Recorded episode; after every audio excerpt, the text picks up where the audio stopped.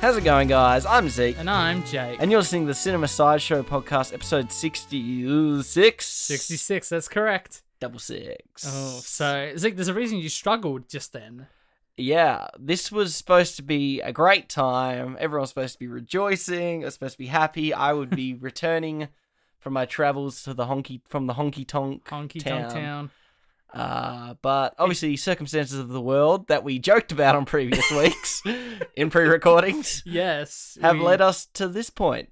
Right, so, um, unless, if you jump in on this episode randomly, the last four weeks we did pre records, assuming that Zeke would be in Honky Tonk Town, um, visiting the love of his life, dare I say. Whoa, that is And, um, that is going to look really bad if uh, all right, that well. doesn't pan out. Don't Yeah. tune into episode sixty-six.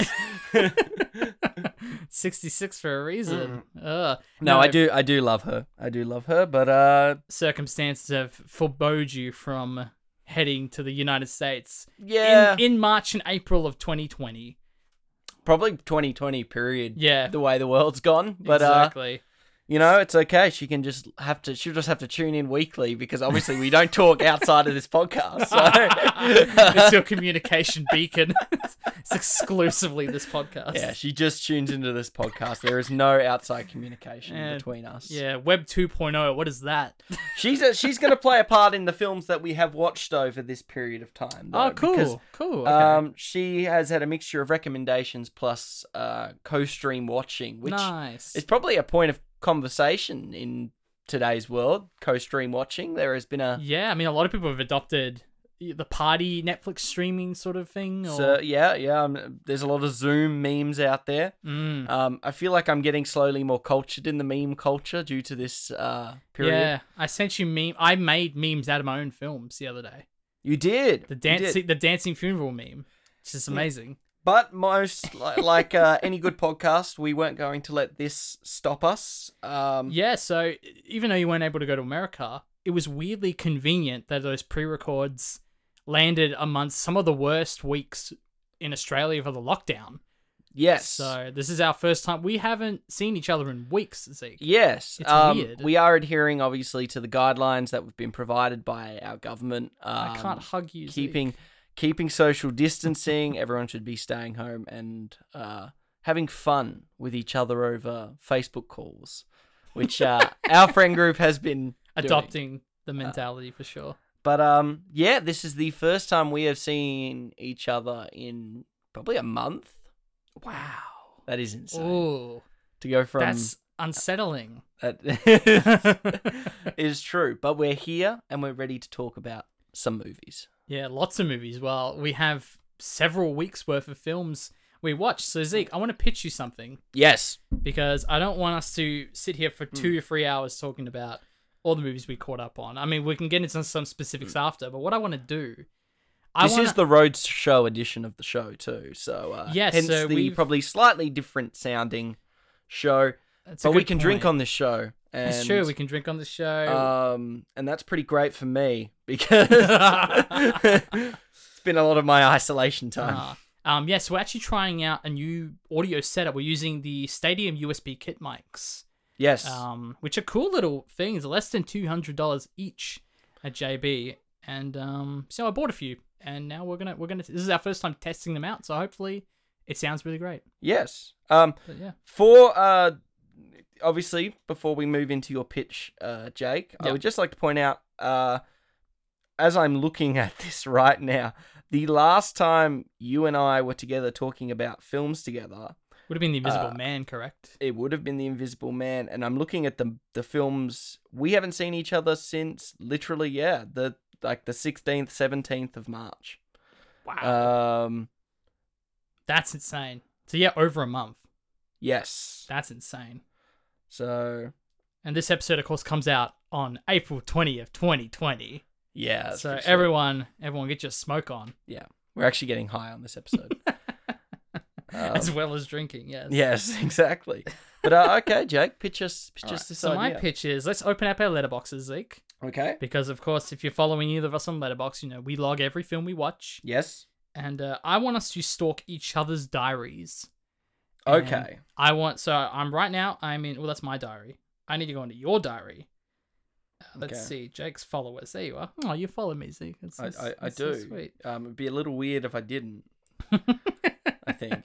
Um, Uh, it happens sometimes, you know. You're like, oh, what happened? you're All right, so we're gonna go to those numbers around the 16th, 17th of March era, yes. and uh, we're gonna talk, and we're we're gonna have to try and decipher films like you're probably gonna see Francis Ha and mine, even though we sort of dabbled in that on the Ladybird episode.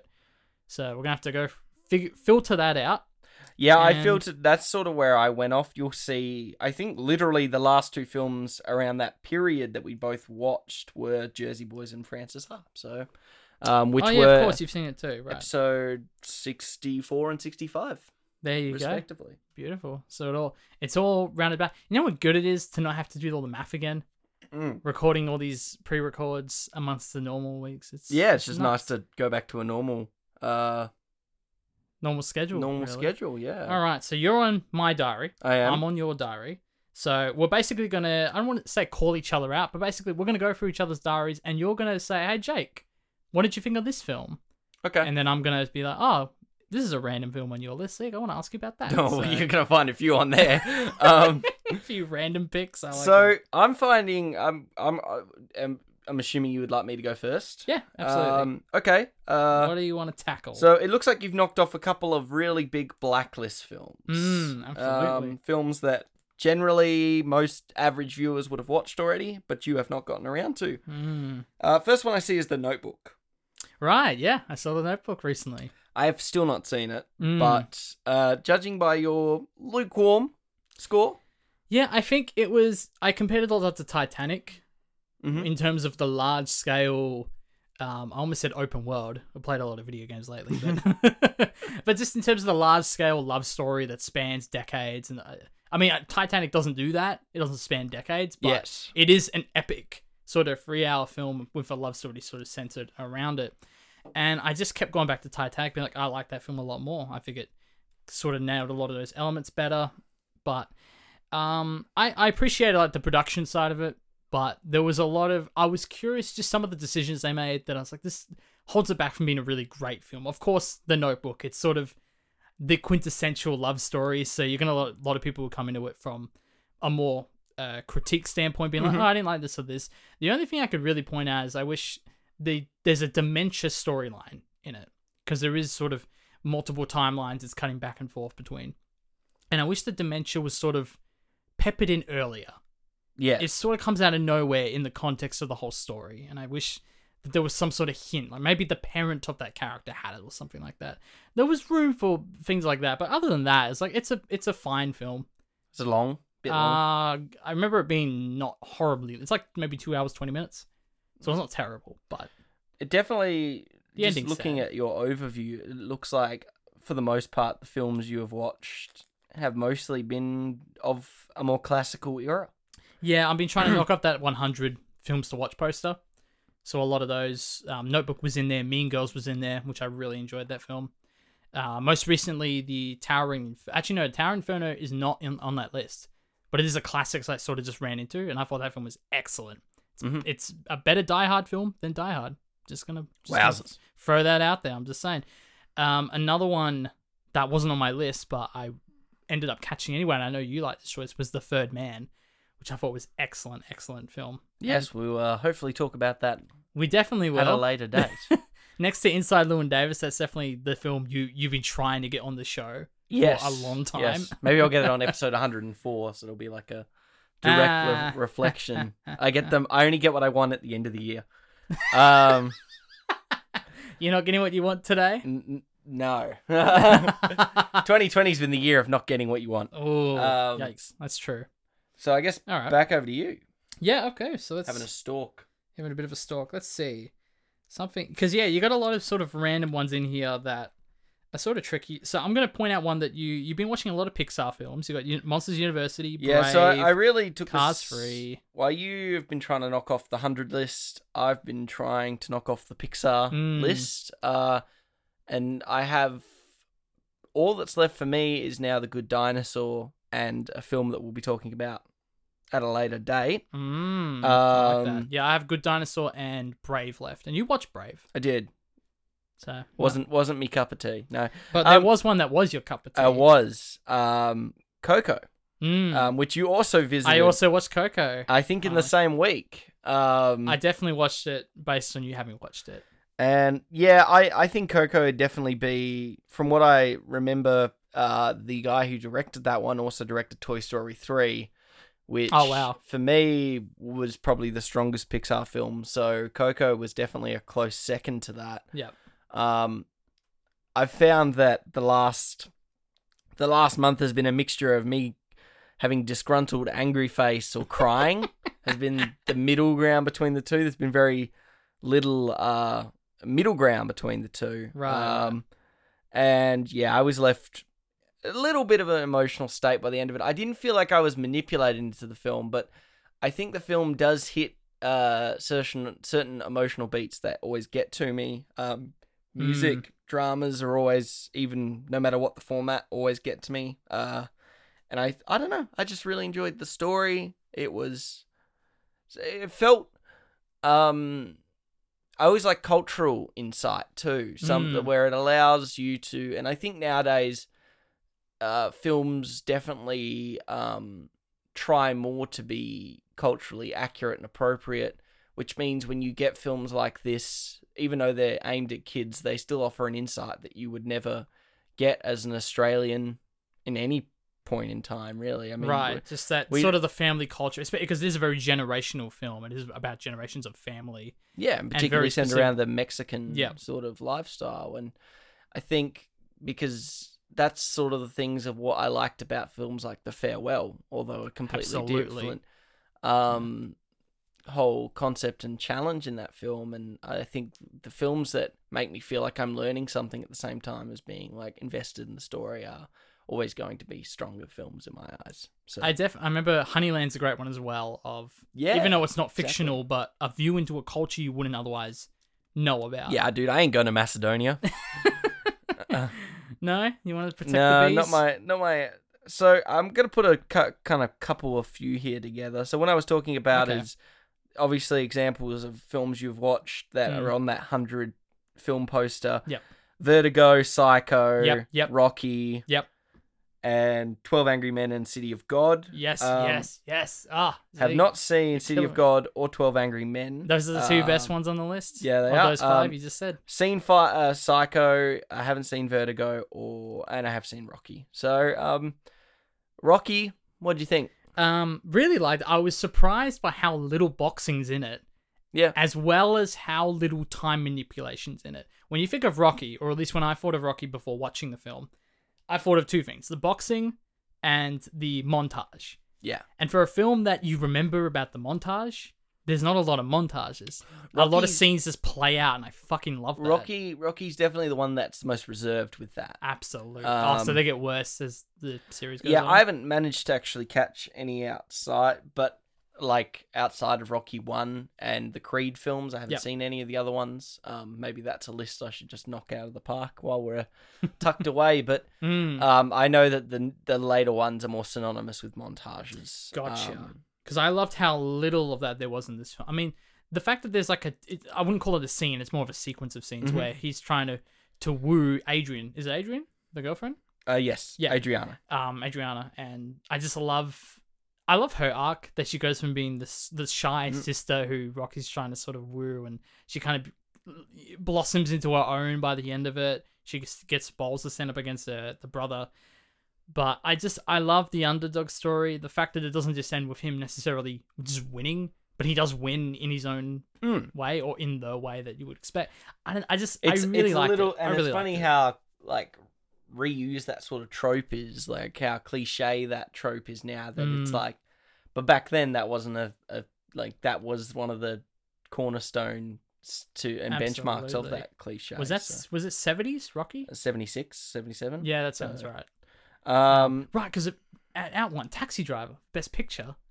that's crazy I remember reading that, but like, whoa, okay, it's a good film okay. it is a good film It's a not sure it's great as good film, as taxi but, driver um, but I just want to say with um, Hitchcock, because those are my first Hitchcock films as well, Psycho and Vertigo. I actually love what the both the films do. I think there's an inherent issue with Psycho that reframes it from being a perfect film, and is that structurally you don't learn about the villain until the last scene when a doctor just comes in and explains the whole thing. I hate that. and I was like, I- that's the only thing standing it back from being a perfect film. I hate uh that scene, but that scene's a funny scene. There's a bit of history behind that scene. He didn't Mm. want that scene in the film. Okay. So the production company told him to add that scene in because it wasn't clear. that feels that Um, sounds right. Yeah. and so he never wanted that. He wanted to leave it sort of an open. But and I like that more because you don't need to explain. It's sort of the same thing with like Silence of the Lambs. You don't really. There's no one who gets in front of the camera and goes, "Well, this is what's wrong with Hannibal Lecter on a Mm. psychoanalytical level." Yeah.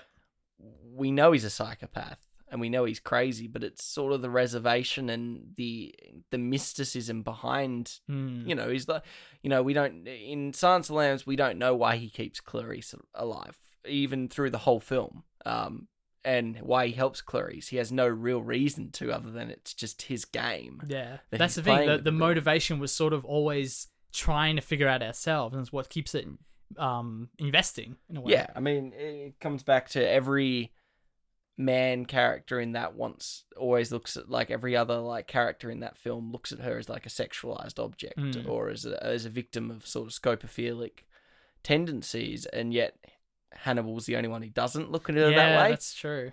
Almost he looks- sometimes uses it to his advantage, but you never feel he generally is Yeah. using that to hurt her. In that, if that makes any sense. Yeah, I mean, we did this film. I think episode forty-two. I want to say, um, excellent, excellent film. and I but think A uh, good comparison. to Psych- Psycho. yeah, Psycho definitely has that thing where it's like they didn't really need to explain that with Norman Bates. Hmm. I mean, there was enough there for an audience to go on, but back in the day, uh, yeah. Okay.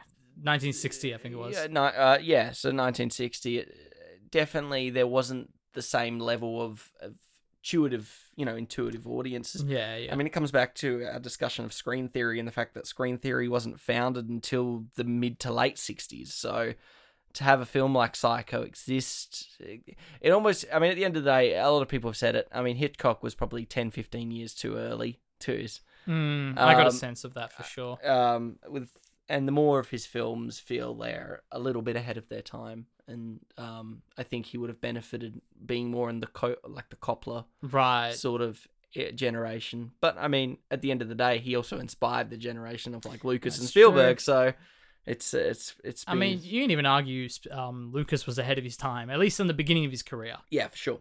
But you're right; it, it sort of it has that trickle down effect of following. Uh, I think you'll like Vertigo better because the themes are a little more like you have to dig into to really appreciate it. But there's no scene at the end that does that. It feels everything feels right in Vertigo, so I think you will like Vertigo more than Psycho for that reason. I guess it's uh, back to you taking apart Yeah. my uh, my diary. taking it apart. Cool. I love this because I actually forgot what films I've watched recently, so it's actually Yeah. fun to be like, oh yeah, I did watch that. Um, let's see. Oh, you watched Howl's Moving Castle. I, I still haven't seen it, you know, yeah, so it's the first Studio Ghibli film I've ever watched, Uh, including Spirited Away. yeah, I've never seen Spirit. of the Wild. Uh, it is on my list because a lot of those films have been released to Netflix now. Yeah, they're all on Netflix. now. This is Um, awesome. So uh, Good timing. but honestly, and I, I- I guess shout out to uh, Liam Nicholas who has one of the characters tattooed on his leg. Wow. Wait, Um, which leg? uh, um, Inside it baseball. ver- yeah, definitely. um, and yeah, so he has one of them tattooed on his leg, and I always was like, "Oh, what's that from?" And he's like, "Oh, it's from Howl's Moving Castle." right. Um, and it's the character of Turnip Head. For any listeners who've actually seen the Mm. the film, I'd hope most because Uh, I'm I'm I need to watch it. I do. Okay, I, I'm going to straight out come and say this. Uh, I Uh-oh. don't know if I'm. I actually enjoyed House Moving Castle. I did. Um, You get four stars on Letterboxd. I did. I did. No, I walked away with it. Uh, it's sort of that thing where it's like, it comes back to my like parasite esque. Uh, everyone thinks the film's the best thing since like anyone I've seen who has watched House Moving Castle goes, oh my god, it's amazing and Mhm. jaw dropping and and thought provoking and I don't know if it just doesn't. I don't ever get. I didn't get the reading, and it's not Okay. like I'm it, I'm anti animation or anti Japanese animation, um, or or any of the like anti Studio Ghibli. I love animation. Um, I th- I lost my body was one of my favorite films of last I year. fucking love that film. Um, even though it's a French studio, but it's all, I mean to me it's all the same. I don't give a crap who makes it. It's whether I understand it and whether Animation's animation. In that but way. Studio Ghibli, and from what I've been told by Liam after I said, I was like, I just some of the things are weird, and they don't feel like they're explained. Um, I obviously watched the English version, the English s- sub uh, dub, English dub, um, which had voices of Billy Crystal and Christian Bale, which was interesting. Wow. Okay. Um, Never knew that. no, I was like, the main how is Christian Bale um, in House Moving Castle? makes me figure that movie in such a different way now. right? And and it was weird because I got halfway through it and I'm like, I know this guy's voice. Who is this voice? Yeah. Like I knew as soon as the, the there's a fire spirit called Calcifer. Yep. And as soon as he talked, I knew it was Billy Crystal because I just watched Monsters University. Right. So yeah, it's yeah. like it's like, you know, he, he starts speaking Mike like this why is, what Wazowski. the hell is Billy Crystal doing in this? um, and yeah, so um, it was a bit weird. Um, but Maybe I should watch the the just the subtitled version. Potentially. Um, I'm not opposed to s- reading subtitles, but if there's an English, an English, I see. Okay. Hmm. uh, Yeah. dub, I'm always going to opt for that because it's just a bit of an easier time. Um, I might be missing out on some crucial information that just doesn't translate. Mm.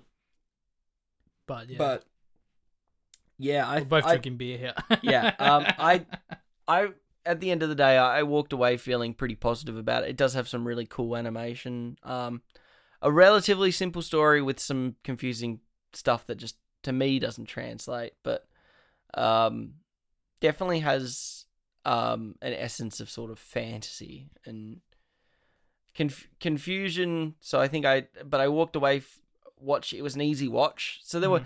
I I had positives with it to warrant the four stars, but it's almost like they're not positives that justify four stars. I guess. Like, Hmm, Mm, okay, Like but it the was fact just a that gut feeling at that point. Eh? it felt like a good film. I felt like I understood it, and I think maybe it's stuff like the music, stuff that like, and Right. even just the love of the anim like the animation style that are is enough brownie points. It pushes you over, sort of thing. Yeah, I'd say so. Yeah, So, that's cool. um, another one I saw on your list. oh, you're gonna. All right, let's do this. Uh, um, which I was curious about.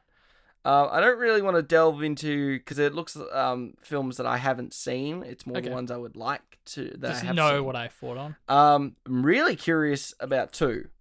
Only probably Okay. two on this list. All right, Um, I see you've seen Casino. Don't really need to add Yes. too much to Casino. it really is a good film. Um, part two. It Moonlight is a really- film I think we should visit on the show at some point, so I don't really want to gauge that Absolutely, yes. too much. Excellent film. yeah. Um, so the two I'm really curious about is Annihilation, so Alex Garland's Annihilation, Mm, with okay.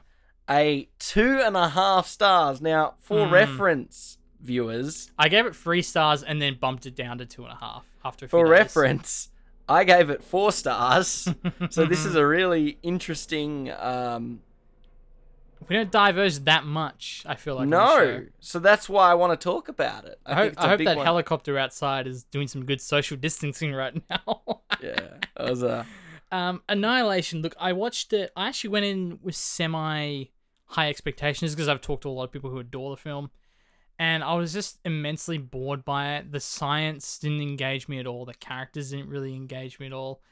Um, the only thing I generally remembered and liked about it was the, without spoiling it, one of the final scenes that involves like a mirroring presence. And I thought that was a beautifully done scene, but everything leading to that, I was just immensely bored by. And I was interested by the colors, the way they bleed into each other. It was a very interesting looking film. I don't even know if I liked the visual s- palette of it, if you will. interesting. Like it just seemed interesting, but not. I just couldn't buy, and I'm I like that the film exists. I know a lot of people go into it and they they they love the science behind it. They love maybe what it sort of represents and the sort of the twists and turns that you get at the end of. Oh, this is actually this. I just really couldn't get into any of that. that is incredibly interesting Mm. in the sense that I loved I um, loved um, Right. Annihilation. I watched that film last year. Um, I think for specifics, I think I gave it a seven point seven five. Um, boy, I that see is you did an Instagram review of it back in Um, the day. yeah, yeah, back in the day, and I was really fond of. I think I have Oscar Isaac bias, and He's uh, good in the film, but very. He doesn't have much to do, of course.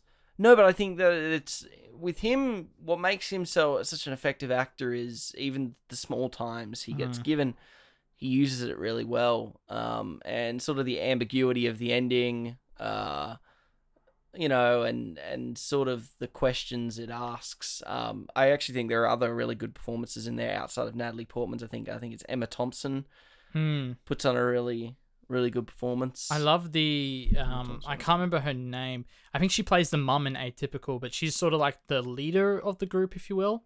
That go out Yes. into the thing. Uh, I really liked her. She sort of had that cool presence, similar to um, uh, the the agent in Gone Girl, just that sort of pr- authoritarian presence. But she's also sort of approachable. I've always loved that idea. Mm-hmm. So she's really great in in Annihilation, but. I just didn't care. I really didn't care. It's definitely a device. Tessa Thompson, sorry, not Emma Thompson. Beg my pardon. right, gotcha. gotcha. Um, Yeah, It's that's definitely a right. Yeah, she's divisive good. film. She's good. Um, I definitely like. I'm even just looking at everyone's grades on it, and it's all over the place. So I had um, I was Um, looking at the free billboards ratings to get an idea, and it was very like, like all over the place for a lot of people. so What was the second one that you were had Um, to ask me about? yeah, I had to ask you about American History X, which Mm. you were much more positive on. Um, It's a great film. but maybe not as positive as I thought you would be. on it. okay. Um, I for, know I- for for viewer discretion, three and a half stars from Jake. Um, I think I'm pretty sitting much- on four and a half for that film. Whoa. Okay. I appreciate a lot of what Four. the film does. I don't. I don't really have any negatives from it. Uh, negatives rather. It was a lot of nice surprises. Of, oh, I like how contained. Excuse me. I like how contained it is. I know where they flash back a lot, and I love the use of black and white footage in those flashbacks. But I love the idea that it's just kind of a kid trying to write an essay overnight Yes. and coming from com- one completely um, hate-filled uh, ideology to to the other spectrum, learning about what his dad had to go through, and Edward Norton's amazing in the film. So I I do love all that. I think maybe maybe it's a bit harsh. I could bump it to a four, but I mean, again, I don't like the ratings from the sense that it, it- uh, clearly what's happening now. I didn't. You might have read that and not realized that I liked it more than it looks like I might have liked No, it. well, uh, I mean that's the unfortunate thing with ratings, Yeah. and um, um, the the shame is that not every film can uh, get discussed on our week as to the ins and outs of what we liked and disliked. Um, exactly. yeah. otherwise, we'd be here all day. Um, I mean, we could be here all day. What else are we doing? Yeah, exactly. Um, so yeah, I th- I just was curious about That's that. fair enough. Um, do I you love the have film. any more questions? Um, I want to ask you about. Here's a few. f- Well, okay, I'll ask you about two first that I'm like really excited to get more from you, Okay. and then I'll ask a few other films, as in why the fuck did you watch those? Oh, okay. Well, they're the big ones. All right, so we'll start with these two: Gran Torino and A Quiet Place. Yeah, I think I discuss- watched these in succession to each other or very close to Nice. each other. I watched A Quiet Place with Mum. Nice. Um, okay. So I don't know if it's been talked about a lot on the show, but definitely off the show, Emily Blunt is like the OG like celebrity crush for yours truly. um, and to see that her husband in real life, John Krasinski, has a beard and ears that stick out is it's a little reassuring, you Can know. I, It's- can I quickly jump in and just say my sister finally made me and my mum watch The Office, so I, I'm Mm-hmm. two seasons into the US Office, and it's I love it.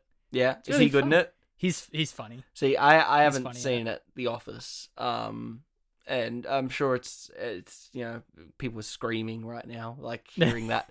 Um, I also have the box set of Friends on Blu-ray, and I haven't watched that either. Damn, Um, on Blu-ray, fucking hell. Yeah, it was like seventy dollars at Sanity, and I Gotcha. was like, My sister bought me the DVD. I got like so- halfway through season one, I was enjoying it, but I just stopped.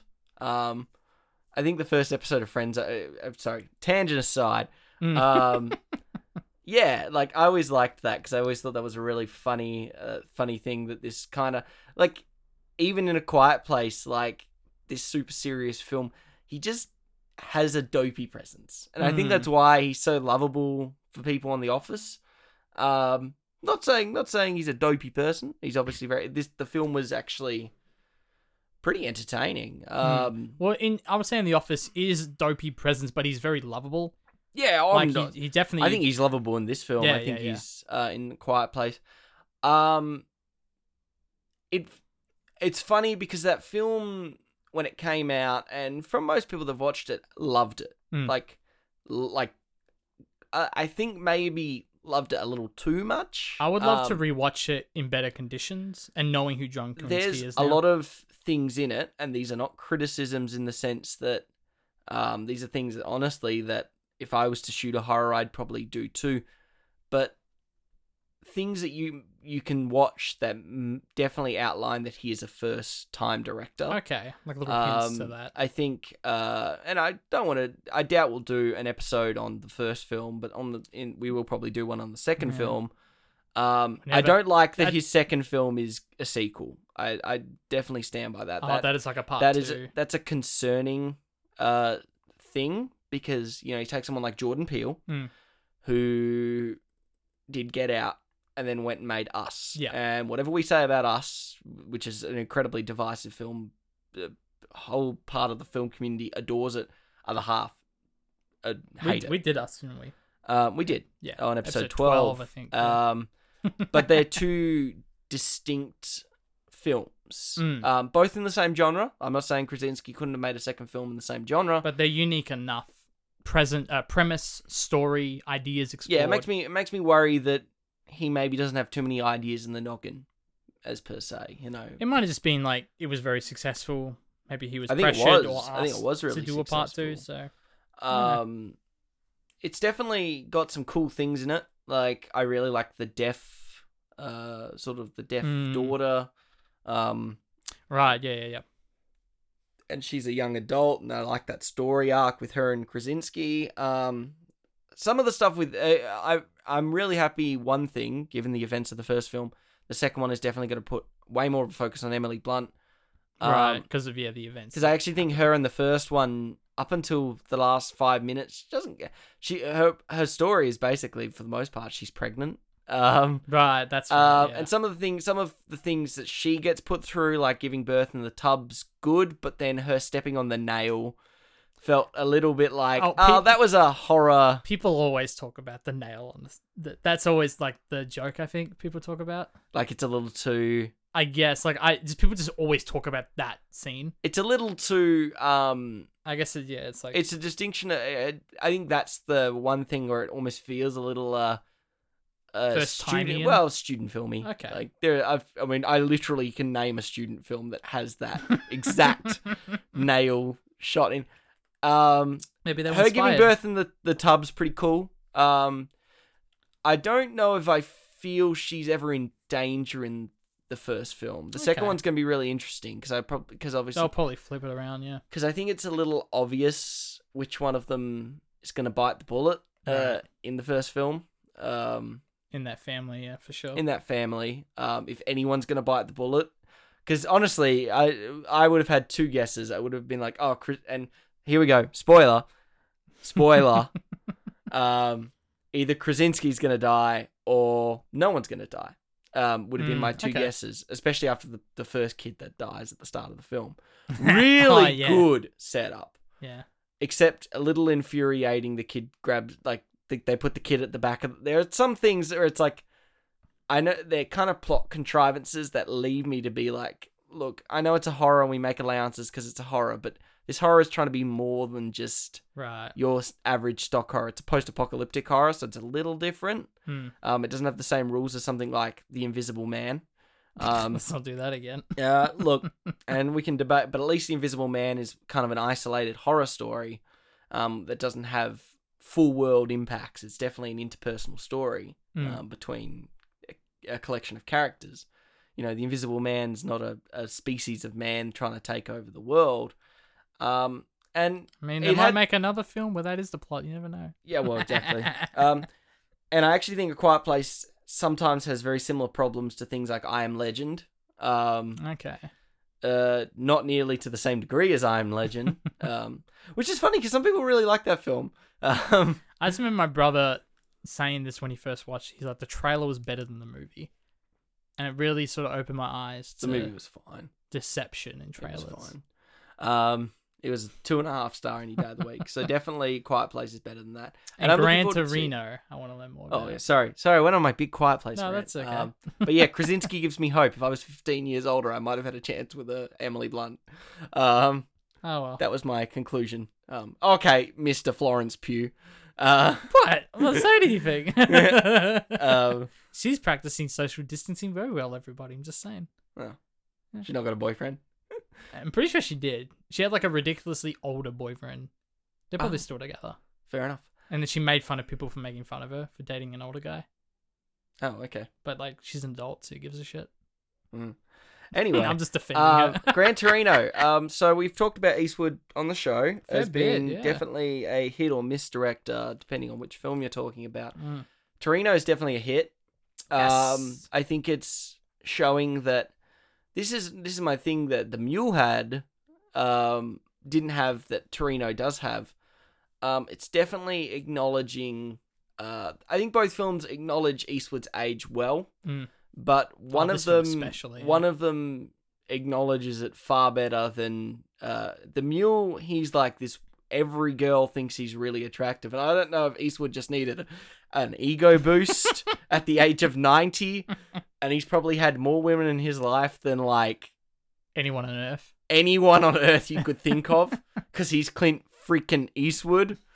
Um, yeah, we should- we should start printing shirts with that, like one liners from the He's- show. yeah, yeah. Um, but Directorial yeah, it- it- debut. the, the best part about the best part about Gran Torino is definitely um, it it's acknowledging his age and always talks about the precipice of violence, but doesn't doesn't show it until the last five ten minutes. yeah, that's a good point. I Um, remember when I first was watching the film, and I remember it was rated M, which shocked me because of how much coarse language is in it.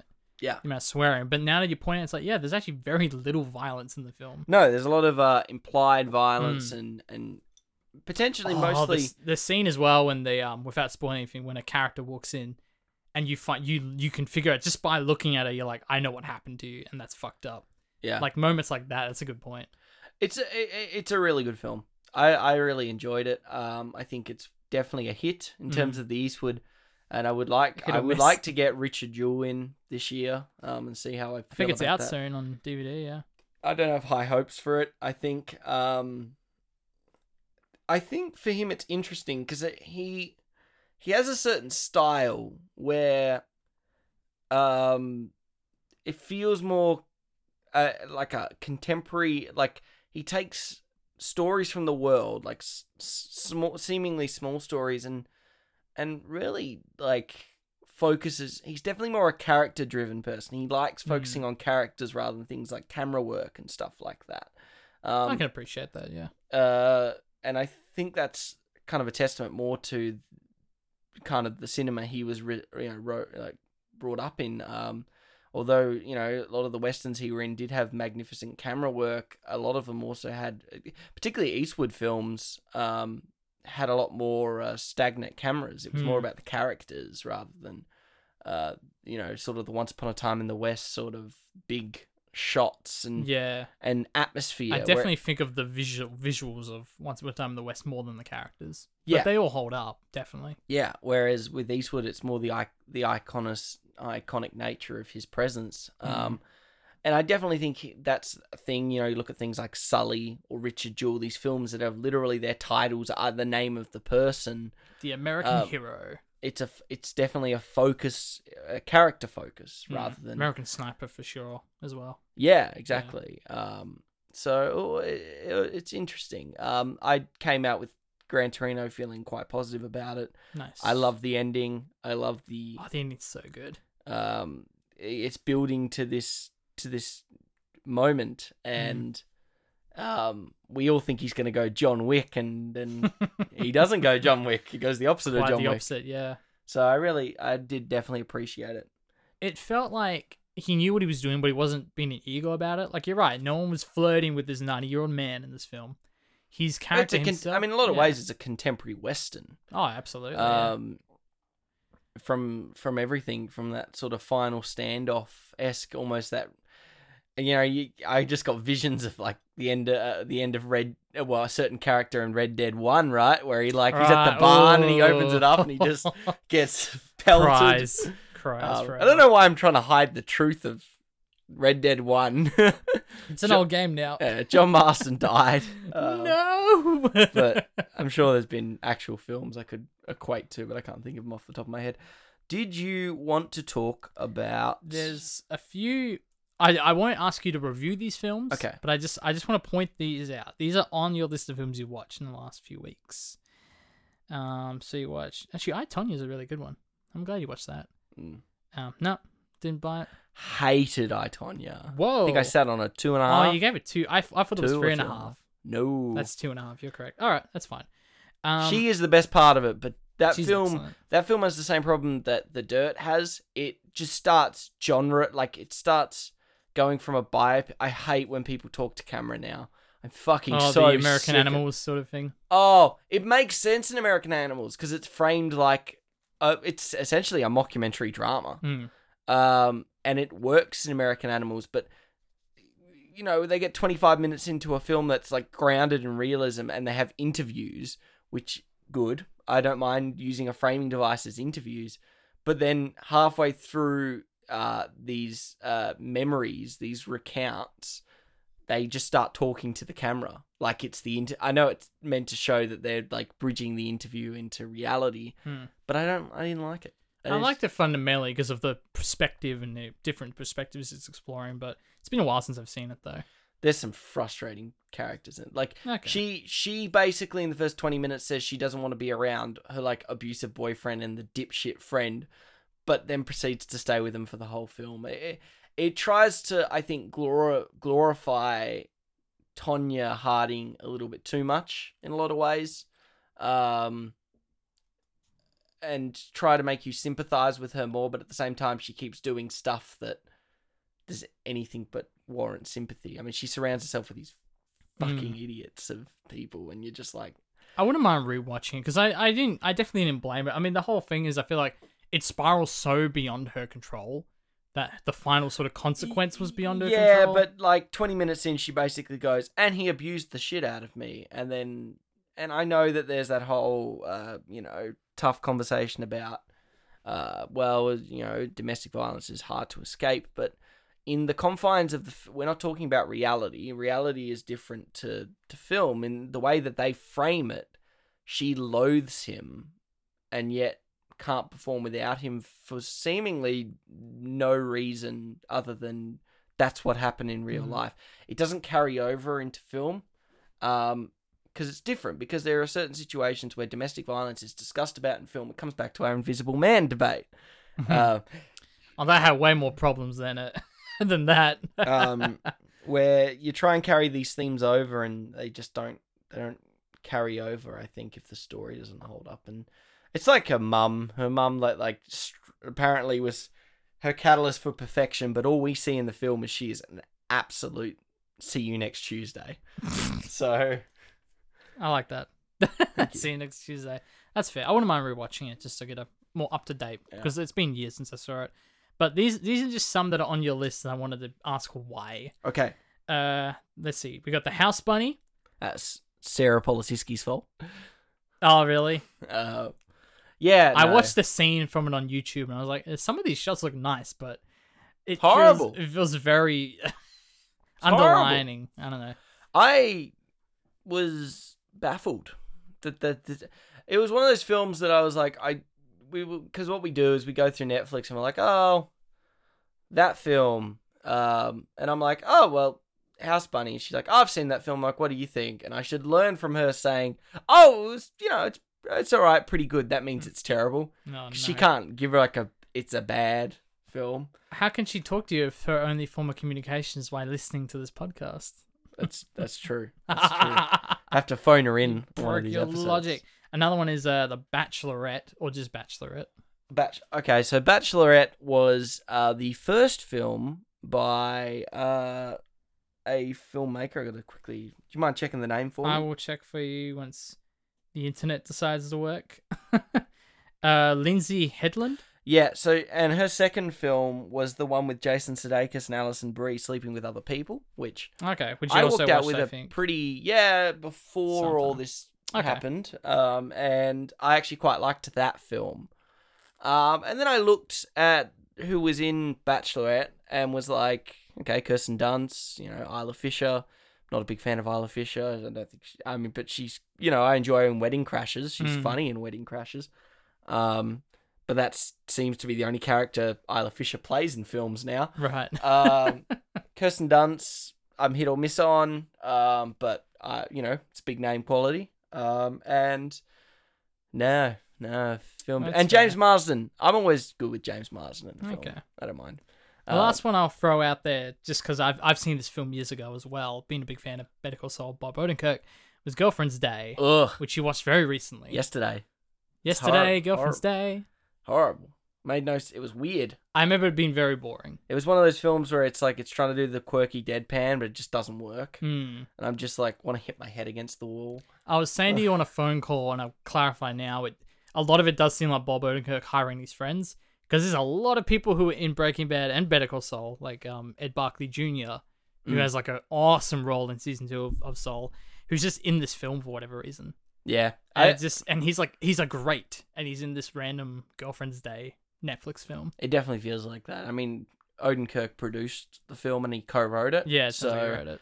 um, I mean, like that's the thing. It's like you really can't fault the performances. It's just a victim of really weird writing and Mm. really contrivances that make no sense. Uh, there's this weird sort of yeah, like I said, this deadpan world where people that write cards are personality-less vacuums. but, Right, Um, and it gets weirdly violent at times, like finger breaking and all that yeah, stuff. it's really weird. It's a Oh. weird film. Yeah. Uh, the only other film I'd like to touch on before we proceed would be uh, a film that we both watched this week, uh, and that would be "Won't You Be My Neighbor."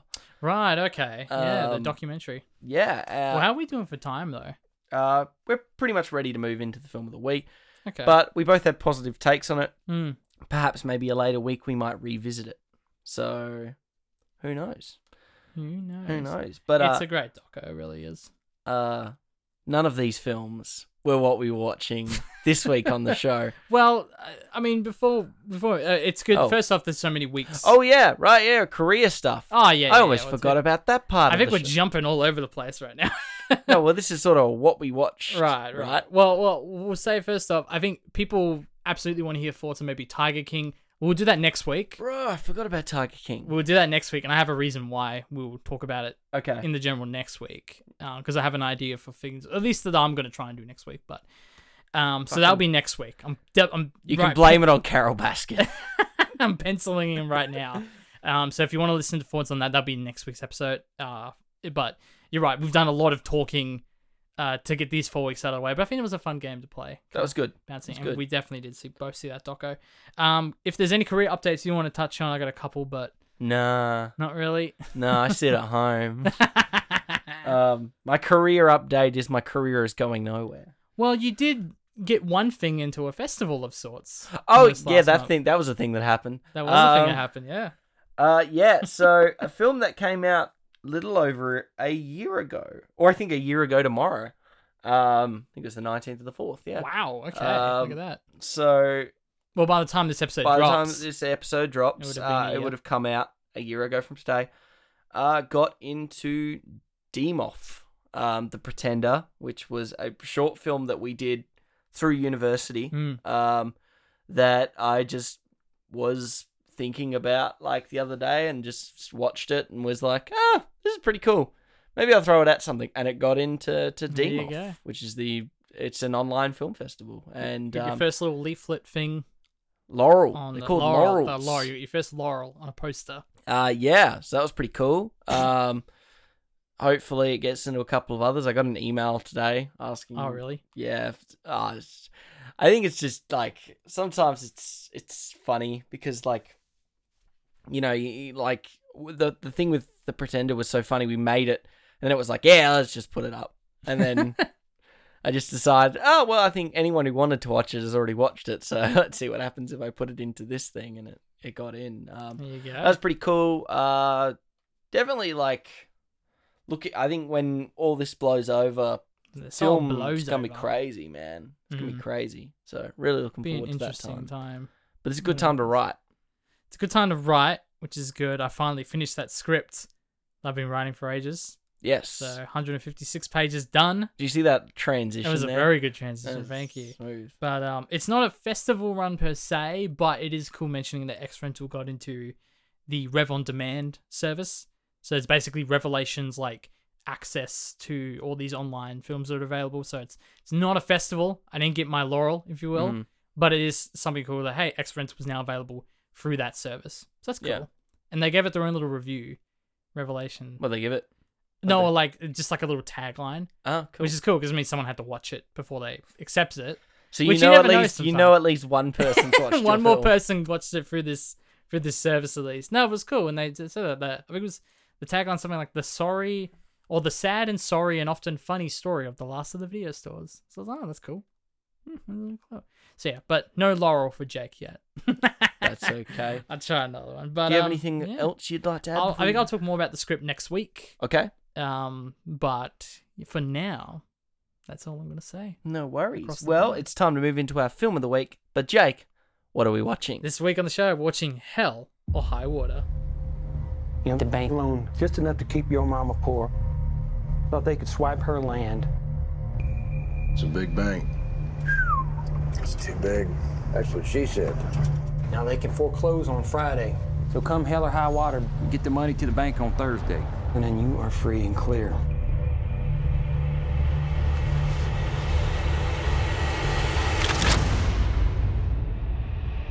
Little brother, go get that money. Good morning, folks. Open the drawers. You got a gun on you, old man? You damn right I got a gun on me. Y'all gonna steal my gun too? We ain't stealing from you, we're stealing from the bank. Woo!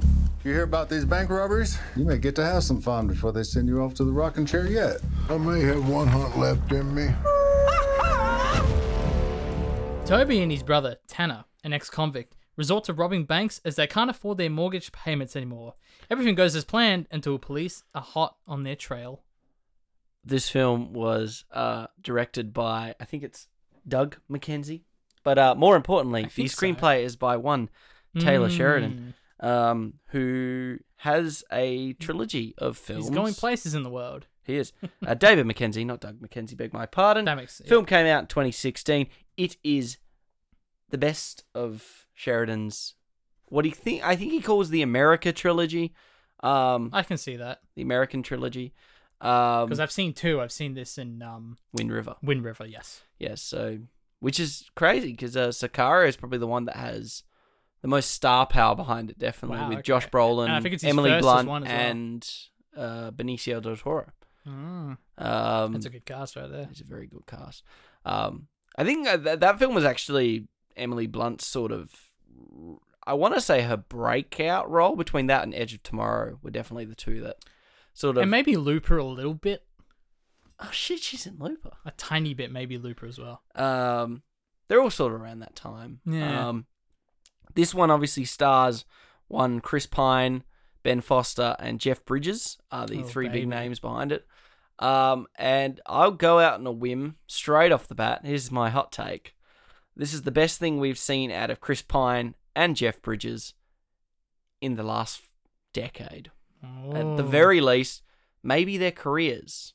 That's interesting. At least the last decade. That doesn't surprise me because you have said on the show before in our favorite, a famous episode 50, this is your favorite film of the last decade. It is my favorite film of the So- last. That's insane.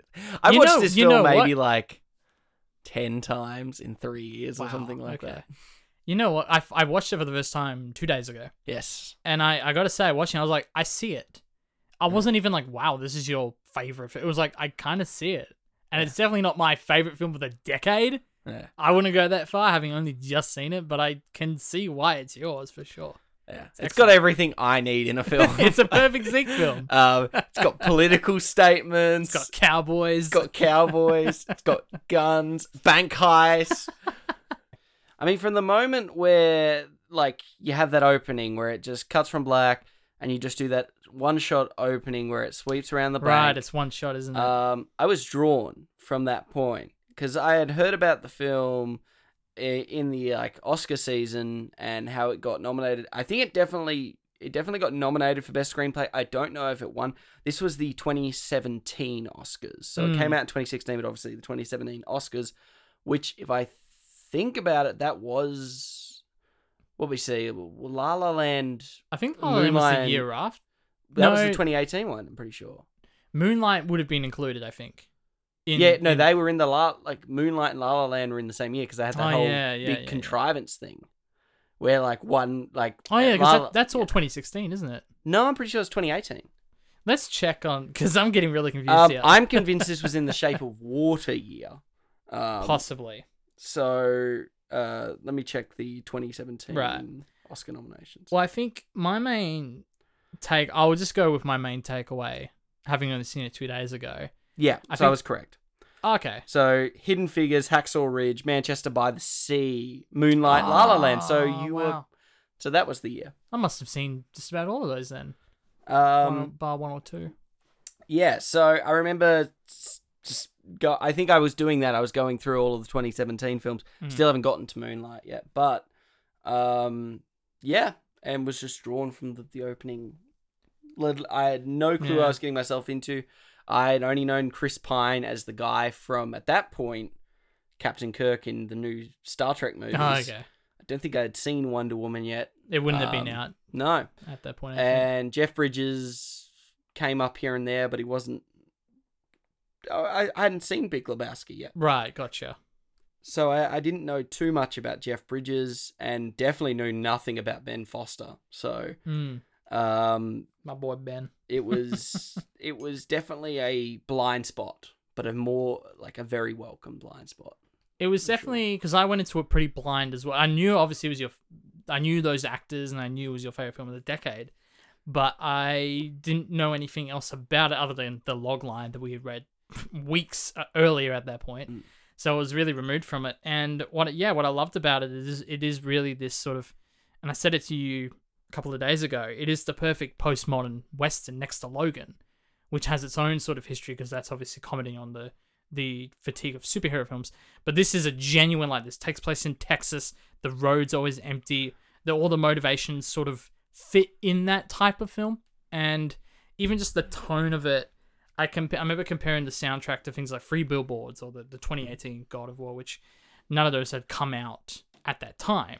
So this sort of precedes any of those uh, products, if you will but just tonally it just it takes itself very seriously in a way that I love how much it takes us to see and and I think this is to me what free billboards is this is what this film is to you I feel like in terms of a film that works in taking itself seriously Mm-hmm. and matching that tone and I think what I found in that film you found in this film and I can totally see that kind of yeah connection i think I, I, what i enjoy about this film is it and for the most part um all three of of sheridan's uh, quote american trilogy Mm.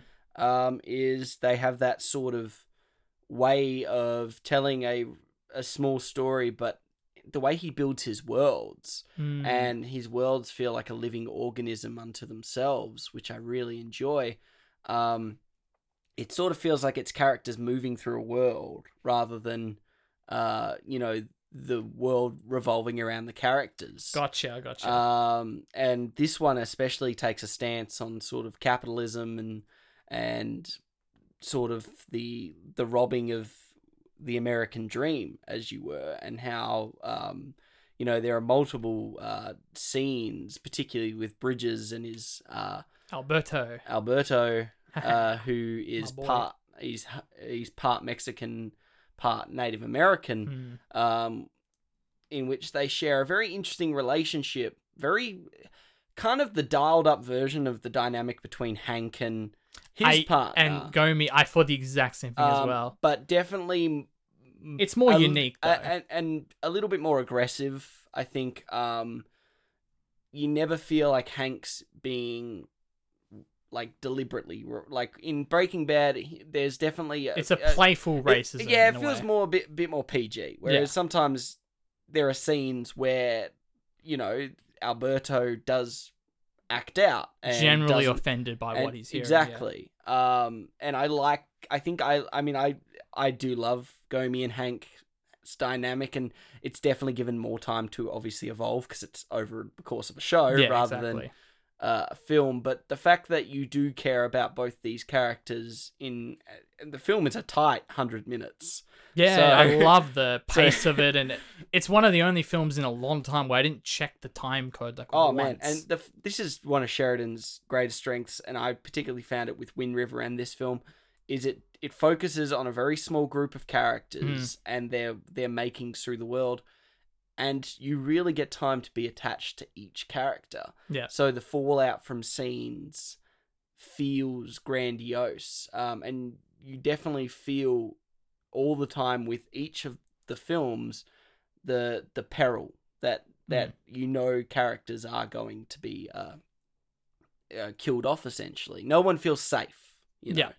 Um, Well, the uh, danger's always present, and I love how you know there's a part later in the film. We won't get into spoilers too much just yet. Yeah. There's a part when um when they try to rob one of the banks. The fact that there's like excuse me more than five people in the bank is like a big deal. Like there's Yeah. a lot of inherent danger from it. And And- so the stakes are right there in your face, which I love. it's, It's funny to think about because, um, you know, often these big bank heist films that we've all grown to love growing up. I mean, I grew up, one of my f- favorite films and guilty pleasures is Point Break, Mm. um, which is a film that has no realism um, at all. It is just uh Yeah. it's just a kind of a clunky, fun, amazing film that has Keanu channeling his My boy Keanu. his true uh, Keanu Powers. I'm um, gonna. Are you? uh, Is the audience ready for me to open my beer? See, but this is like, yeah, this is this is what the cinema sideshow is now. It's I know, drinking it's- and talking about movies. It's the homebrewed version. oh, that's good. I like that. The homebrew, Oh fuck! I'm uh, doing a really bad homebrew job. edition. You were just that Ah. embarrassed Because I didn't want to spill on your carpet again. um, but yeah, no, like I, I, I think we grew up with all of these flawless heist movies, in which, you, like you said, the only time uh, h- a heist ever goes well is if it's not montaged beforehand, which is right, I very think true. oceans. I was talking about that. Um, and yeah, and I really like that rule of thumb. Um, with the exception of the other one is uh, if they have a defined rule and they break the rule because of a character, they always it always well, yeah, leads to it's the disaster. idea of from a from a, uh cinema perspective Mm. of you of the audience watching it. If you see them outlie the plan on screen and you yeah you see the montage, usually means that that plan's going to go wrong. And if we just jump into the heist, usually it goes right. But in it feels different in the case of this film because um, some of these robberies are very sporadic. Sometimes a certain character's Yeah, like, I'm and- just going to do this right now. Let's do Mm. it. and and I kind of like that too, and I like the fact that every robbery in this feels so real. Um, and I think the grounded realism that Sheridan gets over these three films, um, and particularly this one and Wind River, are the two that I more note because they feel way more interpersonal. I love Sicario, but not as much as the other two. Um, Mm. and it's because yeah it feels it feels real like the the ina- like the sporadic behavior and impulsive behavior is established with Ben Foster's character long before he does something stupid in robbing a bank that has Right. CCTV monitors Well, they very clearly show that this is the crazy one and this is the calmer one. But This- then some of the decisions that they make really intersect. Yeah. This, I mean, this film at the end of the day, uh, o- o- I think I enjoy it because on a on a narrative level, it's essentially a game of chess. It's between Yeah. two groups. It's the that- classic cat and mouse game. yeah, but it it almost feels like, eh, you know, it's like these seasoned uh, Texas Rangers who one of them's on the brink of retirement and, and eh, you know what at first seems cliche kind of transcends that because at the end of the day what what turns into a job for someone like Jeff Bridges' character turns into a vendetta Mm. and a revenge mission for him because of events that transpire later in the film. Um, particularly, and it, it Yeah. loses all sight of what the original, you know, cat and mouse game. It transcends that. And I think that's what I like about this film is it's not just as it it has its you know it comes back to the parasite thing. It's got the the surface level enjoyment, but then it's got the layers plenty underneath. underneath. Yeah, Um, and I don't feel like a lot of it's too on the nose because conversations in this world they feel real. So when a character monologues and suggests that oh, it's we're not being invaded by the white people anymore, we're being invaded by the businesses who are sapping the culture and and uh, our identities.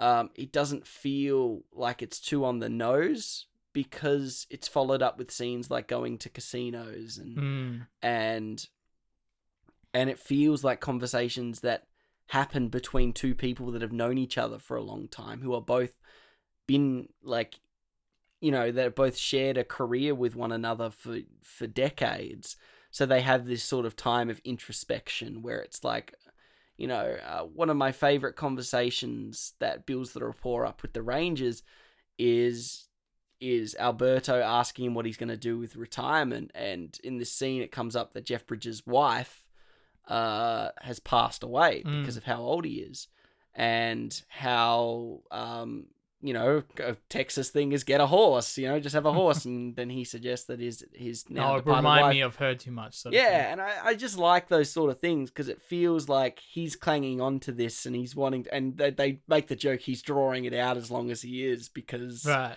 he wants to stave off retirement as long as Which he can. is funny because like when Alberto says that, I kind of not that I got the impression otherwise, but I kind of I thought better of Jeff Bridges uh, Jeff bleh, of um well yeah of his character Marcus that's it who I'm thinking Mm-hmm. I felt uh, I gave Marcus the benefit of the doubt in those situations. I'm like no I think I think he's justified in doing this or setting this plan and and I think what I liked about Marcus is he has the brain for this even though these brothers have orchestrated this Mm. plan and they are very clever in terms of oh well we're not going to get the hundreds or the the builders that can get marked we're only going to do this we're going to only tackle these certain banks so we learn early on that what they're doing They're is burying smart. the cars. exactly but marcus is the perfect match for them he has the brains for it and that's why i always gave he was a bit of a sherlock character of course there's a lot on the exterior but i underneath i felt the intelligence i was like this is a really smart dude chasing them which of course is better it leads to a better plot because it Yeah. means your characters need to be smart to get ahead, which is always better than like a dumb oh I fell over a stick and now I got caught. Yeah. So it's always better than that. But I always gave Marcus the benefit of the doubt from ah it's more than just retirement sort of thing. There's more yeah, to I mean, this. it, it's sort of. Um, it comes back to there's never the interaction like there is in Catch Me If You Can between Hanks and Mm. Leo. You know, Leo and Leo manages why is to Leo, fool. why does Leo get a first name basis, huh? oh okay? But Hanks does. I don't know. He's your buddy from Once Upon a Time in Hollywood, right? we You hang know, out well, all the it's like time. L- LDC and and and DiCaprio. yeah, it's just such a long name. yeah, yeah, Um, but how he outsmarts Hanks in that first scene. right. um, and like makes battle of the Tom Hanks wits. look like an idiot. yeah. Mm. Um, this definitely feels like they're always encroaching to the point where they're they're setting up watches and and there's a good part at the tipping point between the second and third act where they have to make a split second decision to go to a bigger town Mm. because they they can't hit the other one in time because actually as we find out the rangers are actually waiting at the other one because they've Yeah. tried to corner them and they wouldn't expect them to hit i think it's fort which is the one that's like they're they all have really weird stupid names in the middle of texas i thi- I think that's but that's another thing that i like i like the best part I, I think i like about wind river and and and um Hell or High Water is they're set in these rural, isolated places. and I love how different those two settings in particular. are. Oh yeah, between Um, Wind River and this film. I love how different it feels. It's I think so I think awesome. Sheridan. The best part about Sheridan is he's just a platform to make actors that sometimes get a bad rap for being bad actors, and just giving them a platform to look really good.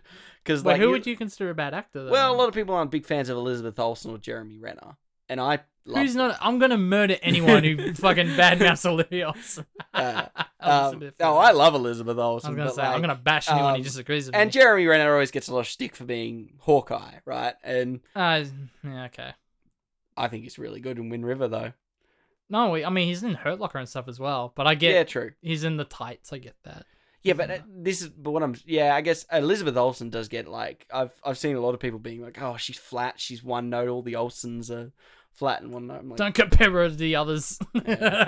so I, I, I, and I think this film especially, I think Chris Pine had uh, following Star Trek had the danger of being, you know, sort of branded in the just Well, oh he's a triple typecast, yeah, yeah. triple triple A, like triple A actor basically like a Chris Pratt, perhaps. yes exactly like Hmm. put Chri- uh, what's Chris Pratt been in that's not a blockbuster let's think about that post post Parks and Rec and her Yeah, Fa- fa- exactly. fat, Chris Pratt fat Chris Pratt um, when he got fit.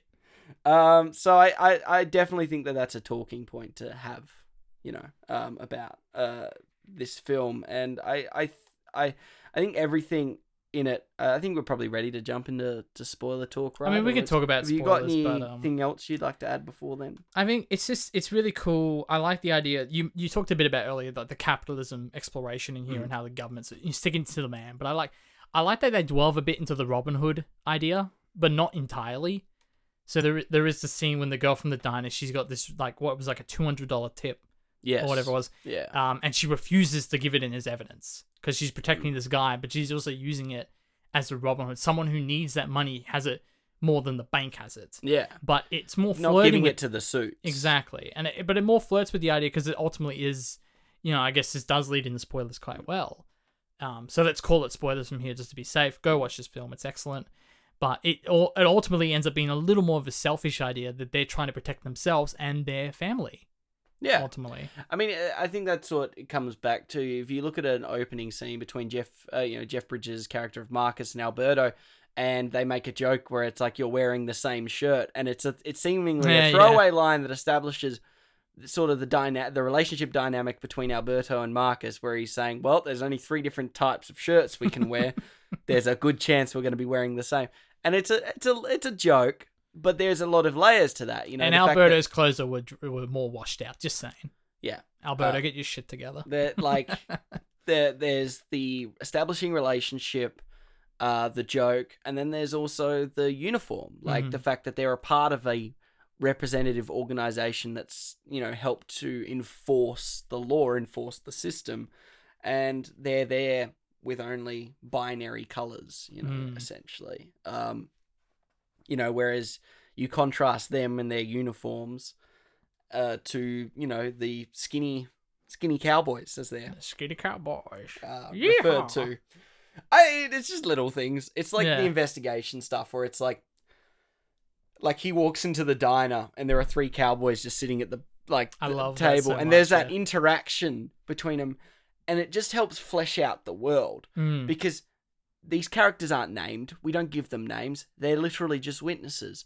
But there are I- I don't know if there are many films out there that do this that as nail much it as- so well. I think I think you nailed it on the head when you said it doesn't feel like the world revolves around these characters. No.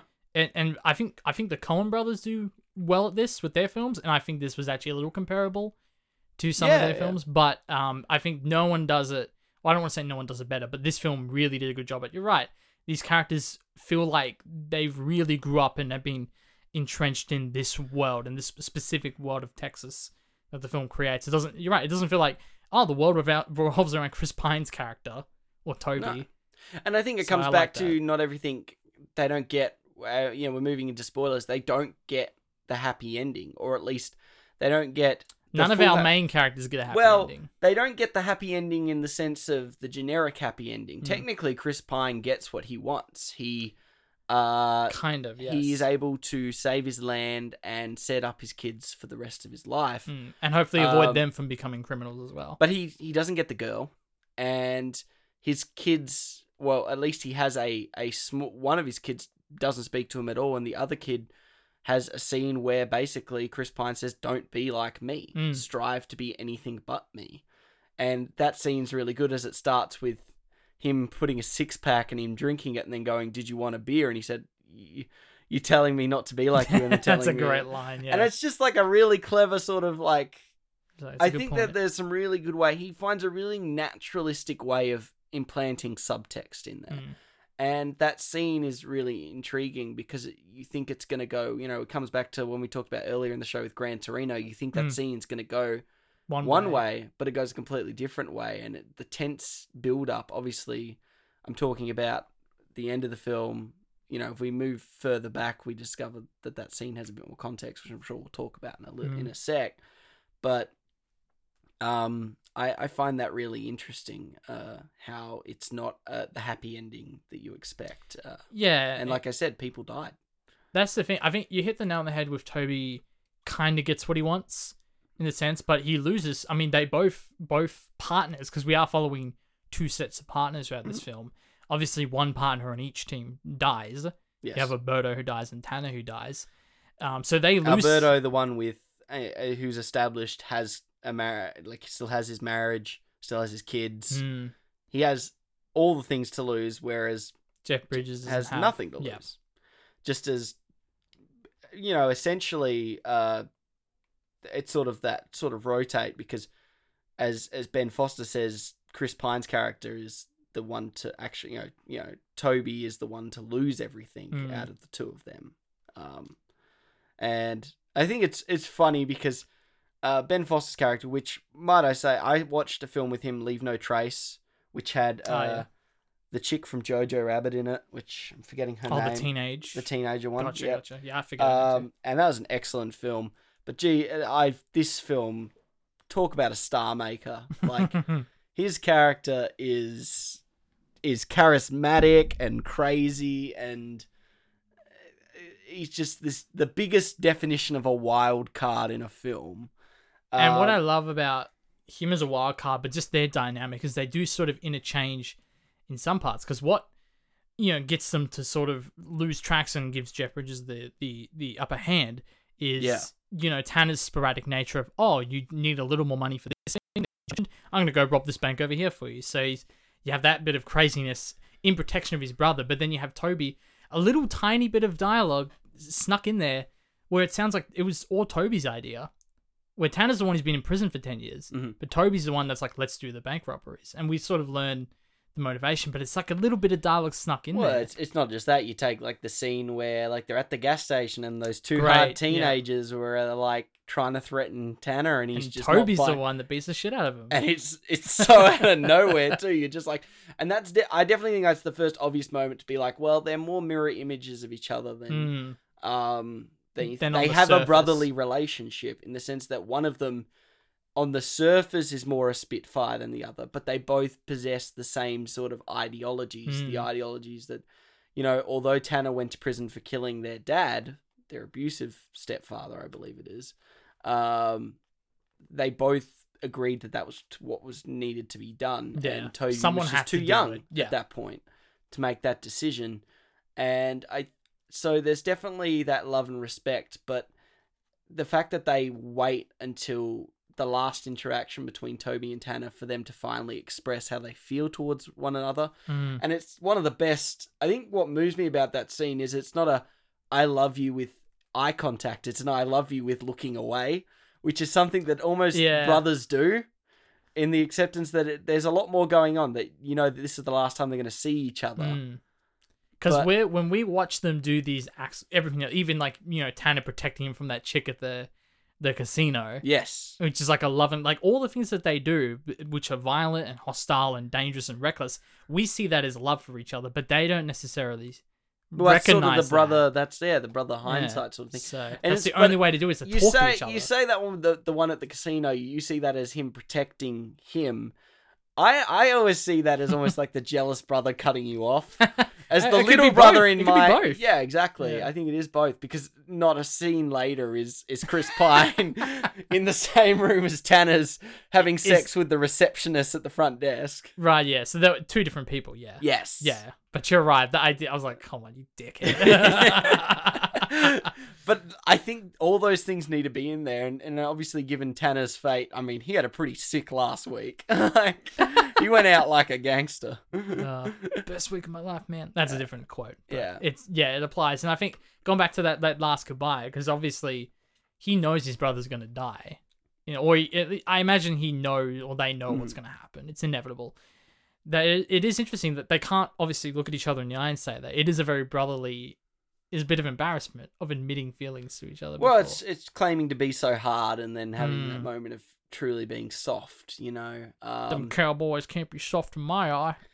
and and that's that's juxtaposed with uh, the final words of Marcus to Alberto, where he tells him to run up the hill and tomahawk that motherfucker, and then gets his head blown off. I can't say In I one didn't- of the most like you knew. Mm. I I always you knew it was coming, not but it was like- very quick. yeah. It was like four minutes before you expected that. It's the same. It's the equivalent of Olsen reaching for the demountable door, and the shotgun just blows her back across like the. Oh, the I, ice that tundra. was really well done. Oh my god! But, Scared the um, shit out Be- of me. be- better than done in here, but like I said, it, there's like there's something about the the speed that it happens in, Hmm. and the way it's not like it cuts to a separate shot of him dying. Like it's all in this one shot of his last line. They run up, he gets shot in the head. Hmm. Jeff Bridges turns around, realizes like that's all in one shot, and the, the speed that it all happens in. I, I think everything Makes it a about unique Bridges' scene. presentation in this film, the wheezing and the spluttering, and he Mm. feels unfit and unwell. And even in that last scene, as as Foster is is running and gunning with his rifle, it doesn't feel the the best part about this fight is it much like in Wind River, it doesn't feel uh d- dramatized or cinematic in Right. you know in wind river everyone just shoots each other in one fucking five second Yeah. burst it's and- over like that exactly. and it's and you're just like what and and there's something about like the grounded realism that I, I've really come to appreciate the fact that he has the he has the high ground and but he uses it and he moves up the hill and he he's not you know a- a- in a later conversation we find out that five people were killed so that big Mm. that big fight where like you know they're like circling and like it only f- like you know it's, it's five people has weight in this film whereas in other films you know five people would just be like you know yeah. a, a lame It's like body Tom count. Cruise kills that many people per minute. yeah, in his and- films, you yeah know. exactly so but and even when when he gets when he gets the upper hand on Tanner, Mm. it's not a question of like, oh, is he going to turn around and they they're going to start sniping? It's just like no, it's like well, he's dead. Yeah. let's just wait until let's figure out what he does before he dies. Yeah. and, And even it- Jeff Bridges' reaction, like he's got that, he's like, we fucking did, and he gives the high five. But and- it's but it's then ama- he's that's- crying Exactly, it's that that's that perfect mixture when he when he gets up that hill and the cowboy goes, "You're winded. I I, Mm. I can take the shot. I'm fine. I'm fit." And he's like, "Not on your life." Yeah, yeah. Like this is that his was shot my to part, take. Yeah, Um, and that's what I'm saying. At that moment, that's when it transitions from the duty of the man to the vendetta of the Mm. individual. absolutely. Um, and I think that that's when Especially after that. so- that's actually ironically when the ideologies of Pine and Bridges are on the closest plane of you know similarity because in that that brief second, that quick second, Bridges comes to realize that now that f- that man who's a father and a husband now is no longer here, and had he not been five feet to the left, that could have been him, and Mm. you know his partner might have survived, and you know. That and the scene world re- would have been better for it, sort of. well, thing. the scene doesn't really sink until the aftermath, till the to to Bridges just sitting at home doing fuck all, and it sort of has that that No Country for Old Men sort of uh, Still haven't seen breather. it, but that's that that's where my breather head went. where the fallout where it's like yeah you saw so it's great you compared it to the Coens because it has that sort of situation where it's like after everything's done then there's nothing and people move on and people like lives the world keeps revolving which is what it comes back to Mm. You have the, to in wo- this the Western, world keeps revolving this story doesn't finish with you know necessarily these characters they're just characters in the world the world just keeps moving I mean, it's the equivalent of you look at Once Upon a Time in the West, which we did episode forty. I want to say Mm-hmm. I can't remember her name, but it's the equivalent of like after her family shot dead, the movie just ending there. It's like no, this is fifteen minutes in. She just Yeah. moves on, and that is the West. You have to move on. You have to survive. And Exactly. That's why I love that this film addresses it in such a modern way. Exactly, So, yeah. exactly. And I think that, that that moment is is perfect when he takes the shot and he finally kills Tanner. It- like you said, that mixture of emotions of excitement, but absolute morbid loss. Yeah, And it because all he didn't sinks- bring his partner back to life. And with that I shot. think scenes like that really sink in the fact that this is just an it's just an acting showcase for so many Mm. different actors it's- because the writing complements each one of them perfectly. Yeah. Um, you know, each one of them has a scene in it which I can like remember. You know, you've got that, and you're you've got Ben Foster in the casino where he goes, "Don't chase me, Chief." to the Native American. Oh man, And it- what a great scene. and it follows up to because that's the thing. It's the Lord of the Plains. It's Mm. the Lord of the West sort of situation, but recontemporary, and how the only people that are like quote Lord of the Plains are the are the people that you know sort of own the land now, Mm. and everyone else is just occupants or. or And that's this, that's literally the plot of Once Upon a Time in Yeah, the West. exactly. Who has the land? so. that's excellent. Um, I think they are a really good pairing between Mm. them. There's a really good comparison there, Jake. Just- Thank you, just thank you. There's one other thing I want to talk about, which is not really about the film. It's just a weird observation I made that I talked to you about the other day, but I want to make on this podcast Okay. before we get into highlight scenes. So we talked a lot about Marcus and Tanner, their relationship as sort of Yes. cops. Um, so for those who know me, they know that I wrote a season of TV in high school, so 2014, 2015. I actually had a in- weirdly similar relationship and pair of characters in that script, where it, it was an Australian take, so you sort of had the older, more experienced, ready to retire uh, cop who was uh, of Aboriginal descent, and then you had the sort of the white, younger, hip uh, officer who wants to sort of right, and it's a little different. It's a little bit of a tweak on that dynamic, but it's still sort of there. And in terms of what happens, in terms of which character dies, which character goes on to meet their sort of target at the end, it all sort of aligns perfectly in terms of juxtaposition of oh, he's the one that's going to retire, but the other one ends up dying in the journey. And how far did they go? And where, where does the line go between personal vendetta? Oop, I just knocked my mic. Personal vendetta and um, you're right, lawful sort of the job you have to do. Hmm. And I just want to say, if so, if anyone notices I've created a TV show called Evasion in the next 20 years, I just spoiled it for you a little bit because it's exactly the same as this movie. Um, but it weird, just so weirdly on point, Yeah. which was fun for me. I, I, I, I think, um, I mean, you're always going to have those overlaps. I'm sure there's a film that we could pick out that's identical to Hello Abs- High Water from 20, 30 years ago. or Yeah, something like that. exactly. um, the reality, like, I think everyone in this film has a character moment which defines them, and there is probably a plethora of highlight scenes that I could pick out. I think this film is one of, uh, of I think I find this film. This is the other thing why you know we have talked a little bit about Wind River on this this episode, but why this one out of the quote you know the, The sort of trilogy. American trilogy. Um, why I enjoy this one the most. I think this one's probably the most digestible too. Um, I think definitely when you see yes, I think so. uh, Sicario too, when you get to see that, Jake, you'll you'll definitely agree because there's some Okay. stuff in that you're a little bit like, ooh. Um, I mean, they're all grounded in realism. I think uh, Sicario is definitely the the largest scale out of the three, and also probably the most gritty because Mhm. a lot of it's the exchange, the border between uh, you know Mexico and and I think New Mexico. I'm not sure. of the I mean, geography that makes sense. um, like it's that border between the two um, and sort of the relationship with the cartel um, it's definitely one that I've, I've rewatched the least whereas this one i've watched the most because it just has i think it's because it's such a tight perfect narrative everything in there comes Mm. back to the my parasite thing it's like i couldn't take anything out of this film everything needs to be in it Yeah. if anything put more in i would have i would have watched more of Yeah, I it. would have loved a three-hour cut of this.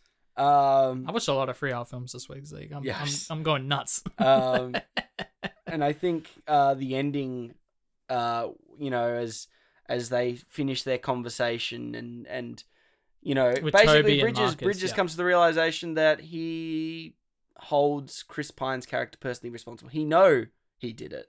He Mm. knows that Tanner, you know, Toby was the brains behind it, and Tanner, even though, funny enough, the the decisions made majoritively in that final heist were predominantly Tanner's. Mm.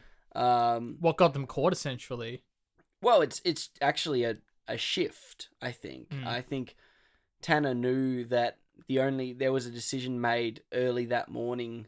You know, following when they tried to break into the other place, Mm. he knew that there he knew that that was going to be his last day, and I think he always inevitably knew that. And I think that's sort of the the bait and switch that it, on the surface it looks like Toby's the mastermind, but I think Tanner actually is Yeah. pulling those sort of big brother strings the whole time. It gives more context 'cause when they wake up. You're right. It is a note of them waking up, and he kind of jumps awake at his brother, and then they're doing the dishes, I think, for a minute. Yeah. So it gives a bit of extra context knowing that that is his last day. Yeah, and it's definitely like a thought, and I mean, there's some really good things. Like they're both drinking, and like there's a really good sunset sunset silhouette shot where all they're doing is pushing each other, and it's like Oh, Mm. yeah. sort of that brotherly joust. that is I- raw I think- brother right there. yeah, and I mean, like you have an older brother, and I have an older brother, Mm. so there's definitely that connection uh, there where you sort of associate those things. You understand that The no backyard matter wrestling. what, how you feel about your your brother, they're still your brother, and you can't shake that yeah. that sort of sibling tie. Um, and I think uh, in a lot of ways, even from the opening scene where Tanner goes back to the, the family home for the first time to see the mother's literal deathbed. Mm. Um, and Right, because that would be the first time he sees it.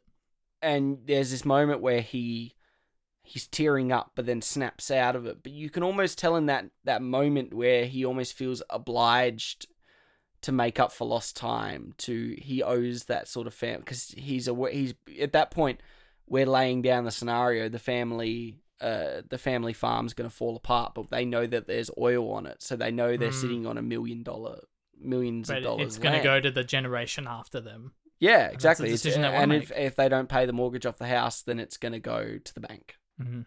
as capital. And it, it almost feels in that moment, there's a moment where they're both gazing out over the fence, that there there's calculation in both their minds, but they're both having different thoughts. And Mm. I think uh, his actions, where he sporadically robs that other bank and almost gets caught, um, is is sort of his way of impulsively uh, playing to his character of impulsively acting, but at the same time with good intention, Mm. because I think he wants to get to that goal as quick as possible. So yeah, he can do Well, they're his looking family out for service. each other again, yeah. Exactly, exactly, and. I think uh, that whole last day, the way he decides to go to that other bank and he takes basically takes charge of that heist, Mm. up uh, to the point where he plays, you know, collector, room maintainer. You know, he's doing all of the things. He's he's the Sound- driver. sounds like us trying to make a film, Zeke. yeah, and he essentially carries Toby all through that. Um, yeah, Sorry, yeah. yeah. So, um, We And never, I had, we think- never had to carry anyone before. and it leads to one of the most badass like like that's the other thing see that that that's the other thing that this film touches on that i really like is you're in texas and the american you know uh, what say what you will you know we're two australians talking about the american identity but in texas a lot of They people don't have fuck guns around. They they, don't have a fuck lot around. of guns and a lot of people that have guns do want to be heroes but then it's dismissed within seconds and I mean, we may not be Americans, but the guy who wrote this is American. So I'm going to trust the man who's grown up and lived there and written about this. Um, you know, it comes back to the bit where it's like, you know, Ben Foster just takes out two automatic weapons and just sprays it, and everyone just runs the other way. Well, it's funny because that leads. Are we ready to talk about our highlight scenes? yes. I think it's weird for me because I didn't really have a highlight scene, but there were just Okay. there were just moments throughout. That was like I really love the concept or the moment behind this. One of those is that scene. Not that I want to claim the robbery because that that's kind of the easy go to. Oh, that robbery is my highlight scene. But what you talked about, those the the American people, the, the Texans in that in that scene, act the way they all want to be heroes. And I love the fact that when, even when they get out, they they just cap them in the head, and they get out, and what's waiting for them outside is a bunch of random people with guns ready to take them down. Don't you steal from my bank, you know? Yeah. I love that concept. The fact that they just follow them for miles is just. I but love it, that it always idea. it always comes back to it's not they're not being uh, the enforcement of the establishment they're just being the enforcements of them themselves you Mm. know they're not they're not trying to protect the bank they're just trying to forge their own path and it's sort of what's you know they're taking what's mine yeah. sort of Well, how thing. dare you come into my territory yeah and take our money? Sort um, of and it, ca- that's what it comes back to. It does feel like a frontier west in that Mm-hmm. situation where the rules just don't apply anymore. you know. Mm, absolutely. uh, we take what we want, and everyone's armed, and everyone can shoot each other. It's that sort of lack of accountability that the Wild West did have. You know, people could shoot each other in a duel. That was a thing that happened. That people I could mean- just walk ten feet and turn around. this uh, this virus of ours, Zeke, it might turn into that again. Who knows? No, well, people parading the streets. with Uh, guns. but a- Ah. another concept I love that you brought up earlier was Marcus interacting with those other those guys in the diner Yeah. Just like, hey, how's it go-" Like, I just, I love those little moments. It's or his world interaction building. with the guy that Yeah. takes him up the hill. You know, like, yeah, uh, like- absolutely. or, or or the diner staff, or even the first interaction with the chick that gets, uh, the the bank manager that gets knocked in the nose. You know, um, I'm pretty sure that's Wendy from Breaking Bad in that first scene. Looks exactly like her. probably might be potentially. I might check that actually. Um, but you know, it's all it's all those little interactions with the world, and each character has them, and they all serve either plot purpose or subtext purpose. Mm. But they don't feel like it's hey, this is the plot point. He's just conducting an investigation. it all makes sense, but it all serves these underlining ideas that the Yeah, film's I going mean, for. You know, the the fact of the matter is, you know, you got Toby and uh, Tanner sitting in a diner talking. And having you know very awkward short conversations, we see a waitress come over to Toby and uh, you know, be nice, borderline flirtatious towards him. But we don't think too much of it because, you know, he's a. And, you know, it comes back to little things like, you know, those cowboys are sitting in the background of that shot and then they take part seamlessly in the plot without you even realizing. Or. Or the fact that the waitress is not this drop dead gorgeous waitress. She's just a waitress. she's a waitress. That's really yeah. Um, and I think no one in this this film is trying. I mean, you know, you look at Ben Foster's character who is charismatic, but honestly not attractive. He's got a receding hairline, he's balding, and he's got a disgusting mutton chop and a bit of a beer belly. And Yeah, yet yeah, yeah. he sweet talks his way into the receptionist at the at the at the casino because it's sort of like just his character. Maybe he is just a sexy drop dead gorgeous. Maybe, I don't know. maybe maybe people are into dad bods. Who knows? You never know. Um, I would say for me, my highlight scene is it's got to be, um, I have t- two that Okay. I can think of, um, off the top of my head, and both center more so around the. I love the dynamic between uh, Marcus and Alberto, and it's got to be that hotel scene Oh, when they're uh, in bed. when Well, they're one of them's in bed. yeah and- and then that leads into him you know running like walking around a very flat desolate morning scene in a blanket and i Oh, I it's a great sort- visual. Yeah. it's a great visual sort of quiet but it also shows his isolation and kind of forebodes his future Mm. um, without even realizing it, um, and sort of shows us that without Alberto, he's kind of nothing. Um, and I really Okay. like that sort of that that's the follow up scene to him pissing off Alberto Mm. and going, wanting to go to bed, and he's like, "You've got your own room, piss off! Like you're gonna be a dick, then go away." yeah, yeah. Um, and I, I like that because it shows that their relationship is not just oh he's white and he's joshing his uh his heritage Mm. and the guy with the heritage just sort of swallows it up to a certain point, which sometimes I feel like Gomi does in Breaking Bad a little bit too much, but I don't think Hank pushes it nearly as much Yeah, exactly. as, as Jeff Bridges. I mean, they character. both play around. Where I mean, Gomi shoots back with fat jokes, so you know, there's there's that. yeah, there's definitely enough. Speaking of which, I was I was almost incorrect. Uh, it is not Wendy from Breaking Bad. It is actually um, Spooge's girlfriend from Breaking Bad, which for some reason I just lost. I had it on my phone, and now oh there we go. Yeah, Skank, the one with the ATM. I was gonna say yeah, she looks like some Yeah, if that's be on her. meth. Oh, Jesus. well, there you go. There's your answer. I I, this I mean, her face is clearly like done up in Breaking Bad. this but, this film has uh, uh, some great set pieces uh, and is a great exploration. It comes back to things that I talked about with Coco earlier. It's looking into a It's such a random comparison. well, Yeah. well, mate. Wait until I make I my kn- point, Jake. I just want Um, to jump on you, mate. um, but I can't because of Corona. I mean, uh, it's sort of that insight into culture, and I think Sheridan really covers it well, like taking these aspects of life that you and I would never experience. Um, and I'm not saying he's the only writer out there. I I think that there are some really good Australian explorations that would be great cultural studies for people like American viewing Hmm. audiences. But for us to watch an Australian film set in a desert, I've watched so many of them. Um, and even though I'm not from the desert, I'm aware of how sort of life in the it outback feels works. familiar. Yeah. Exactly. Whereas this doesn't feel familiar to me. And I mean, up until, you know, uh, you know, under a year ago, I didn't have really any insight into the American identity until you know. Wh- like- Hmm. so wh- when's the first time you watched this? oh no, I watched this a few years ago, but like Oh, when I, okay. I'm saying that, like you know, having Sarah as that sort of bridge of the Americana. Is she the main character for Hella High Water? No, but like it helps being Mm, like. Just asking. What's it? What's it like in you know?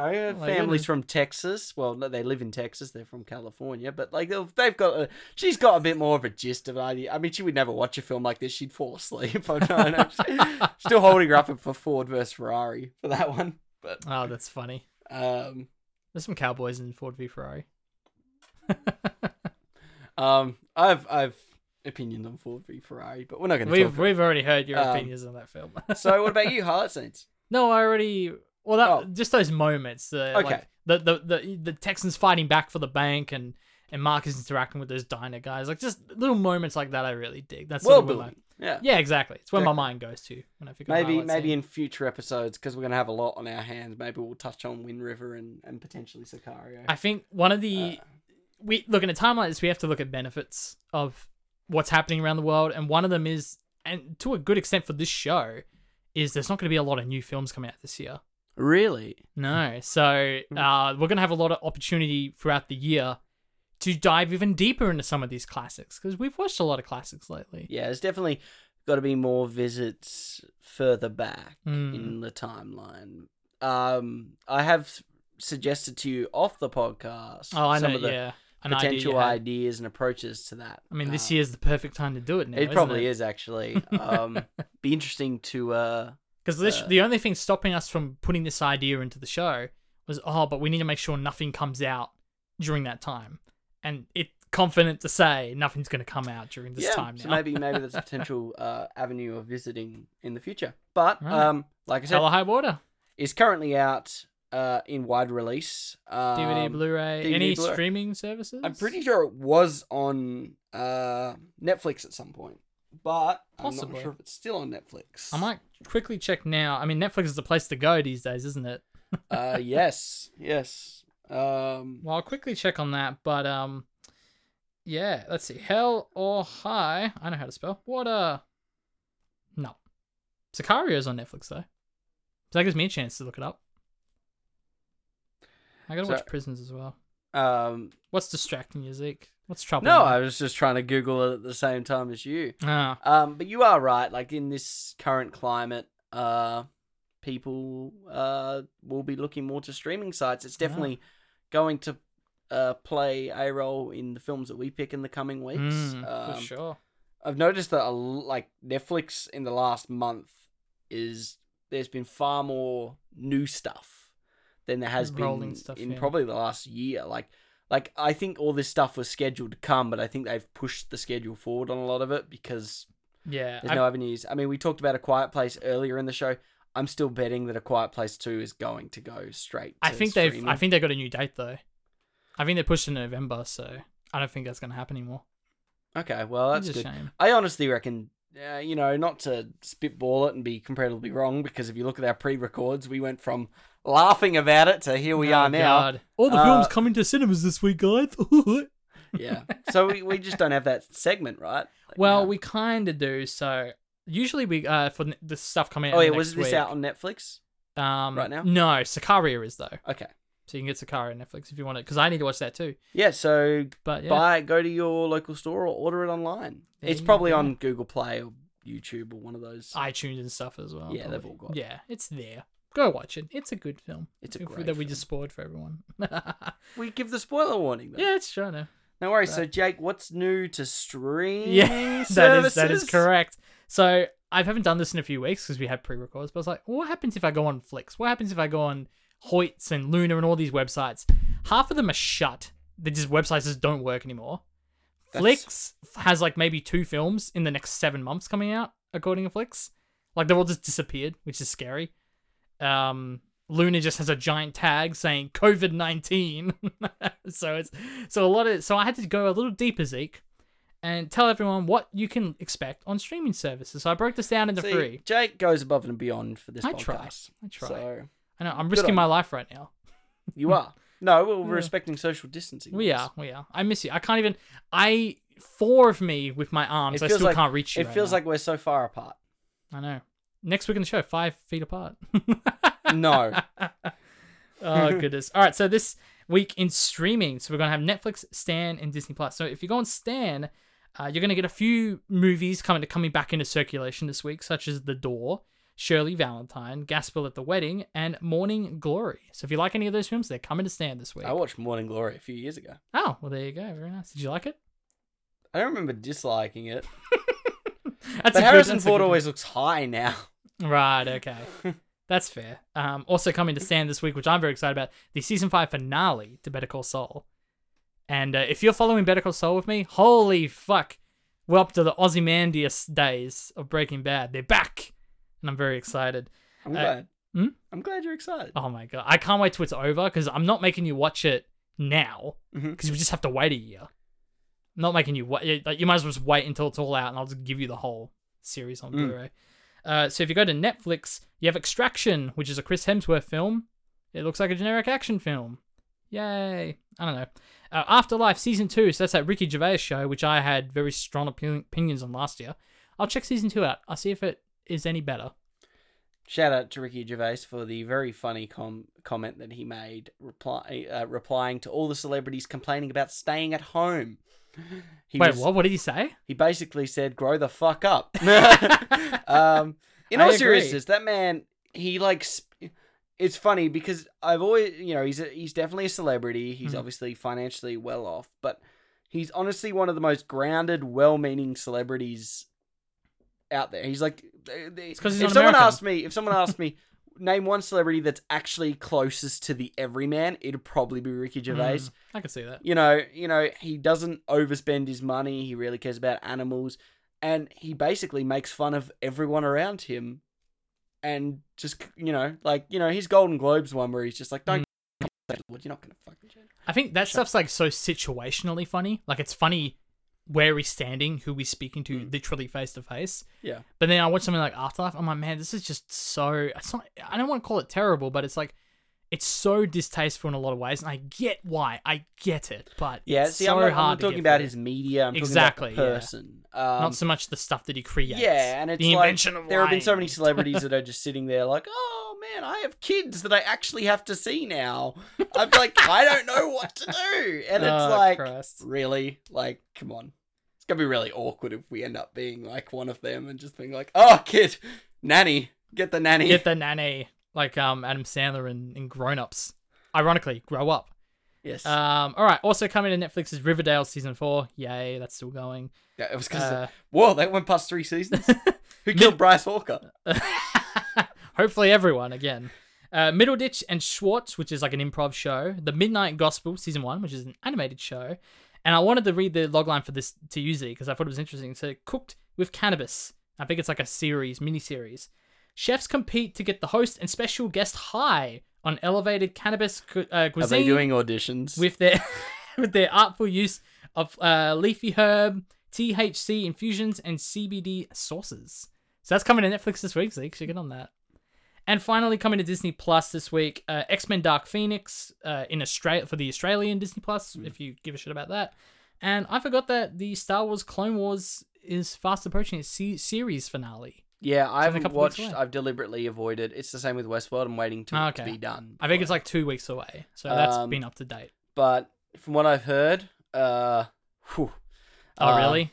Yeah, it's- I actually, I actually thought about this because I said to you before the show started that I've been Hmm. playing a lot of games from my early teen years rather than Mm. uh, new games, even though I have new games on my shelf.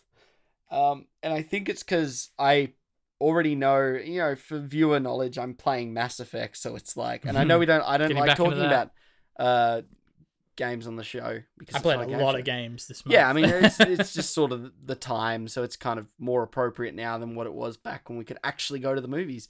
Um, but um, I think actually, honestly, post uh, this is this does come back to movies. Post Rise of Skywalker, I was so fucking fed up with Star Wars right. that when Clone Wars came out, I think it started the the last season. I Season think seven. l- a month, less than a month after we went and Yeah, saw that sounds right. uh, uh Rise of Skywalker, I was like, I'm sorry. I love this show and I'm not in the right place. It's the same reason why I haven't played the new Star Wars game.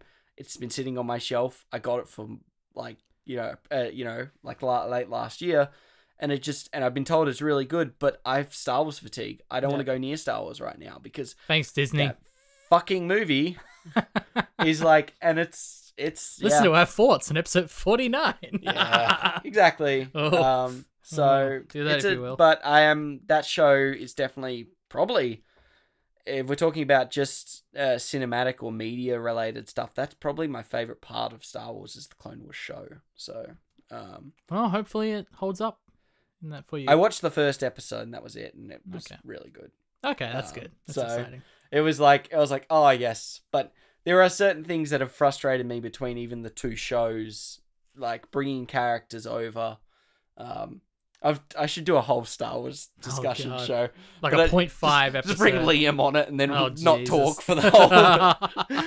but well, none of those are what we're watching next week on the show. Well, there's- but Jake, there is one more thing coming to Disney. is Plus. what are we watching then? We're gonna have to watch that because there's nothing else to watch, is there, Zeke? Next week on Disney Plus, and we're watching Onward. In times of old, the world was full of wonder and magic. But times change. Morning, Mom. Hey, birthday boy. By the laws of yore, I must dub thee a man today. Kneel before me. That's okay. I have a gift from your dad. He just said to give you this when you were both over 16. No way! It's a wizard staff. Dad was a wizard. Your dad was an accountant. This spell brings him back. For one whole day, Dad will be back. What? Back like back to life? That's not possible. It is with this. I'm gonna meet Dad. Feet. It's getting harder to hold. Teenage elf brothers Ian and Barley, played by Tom Holland and Chris Pratt respectively, embark on a magical quest to spend one more day with their late father. Like any good adventure, their journey is filled with cryptic maps, impossible obstacles, and unimaginable discoveries. This is the latest Pixar film, and we were talking about Pixar films earlier in the show, so this is kind of cool. that we- Yeah, we had to, to have bite my tongue on one of those. This is also the first animation I think we've done as a episode episodic. Oh, well, we did Toy Story 4. We did do. Man, we got to really branch out from Pixar, man. Nah. I wish we had Fair done enough. I Lost My Body, to be honest. oh Like, my god, we get to do that one day. We Yeah. got to. But what I like is that um, what I want to do. Ne- I teased a little early in the show. What I want to do next week for me personally is I only want to watch films that came out in 2020 or like brand new films because I feel like this show this year we're gonna see a lot of weeks where there are there is nothing new to talk about. Exactly. So I think next week I'm gonna try and catch a bunch of stuff like um, Queen and Slim, uh, the Guns Akimbo, like all this stuff that is out now in digital, including this film. If you want to, if you want to watch Onward right now, Mm-hmm. you can go and rent it or buy it digitally, because yours truly may have already done that and may have already seen Onward. Whoa. But it does come to Disney Plus, so if you Literally. have that service Yeah. next week, you can just wait a few more days. It will come to that. And uh, there you go, Zeke. Then you can watch it, and we'll talk about it next week on the No show. worries. Uh, well, once again, thank you for joining us for the Cinema Side Show podcast. I was Zeke, That was Jake. and we'll catch you next week with Onwards. We're still alive.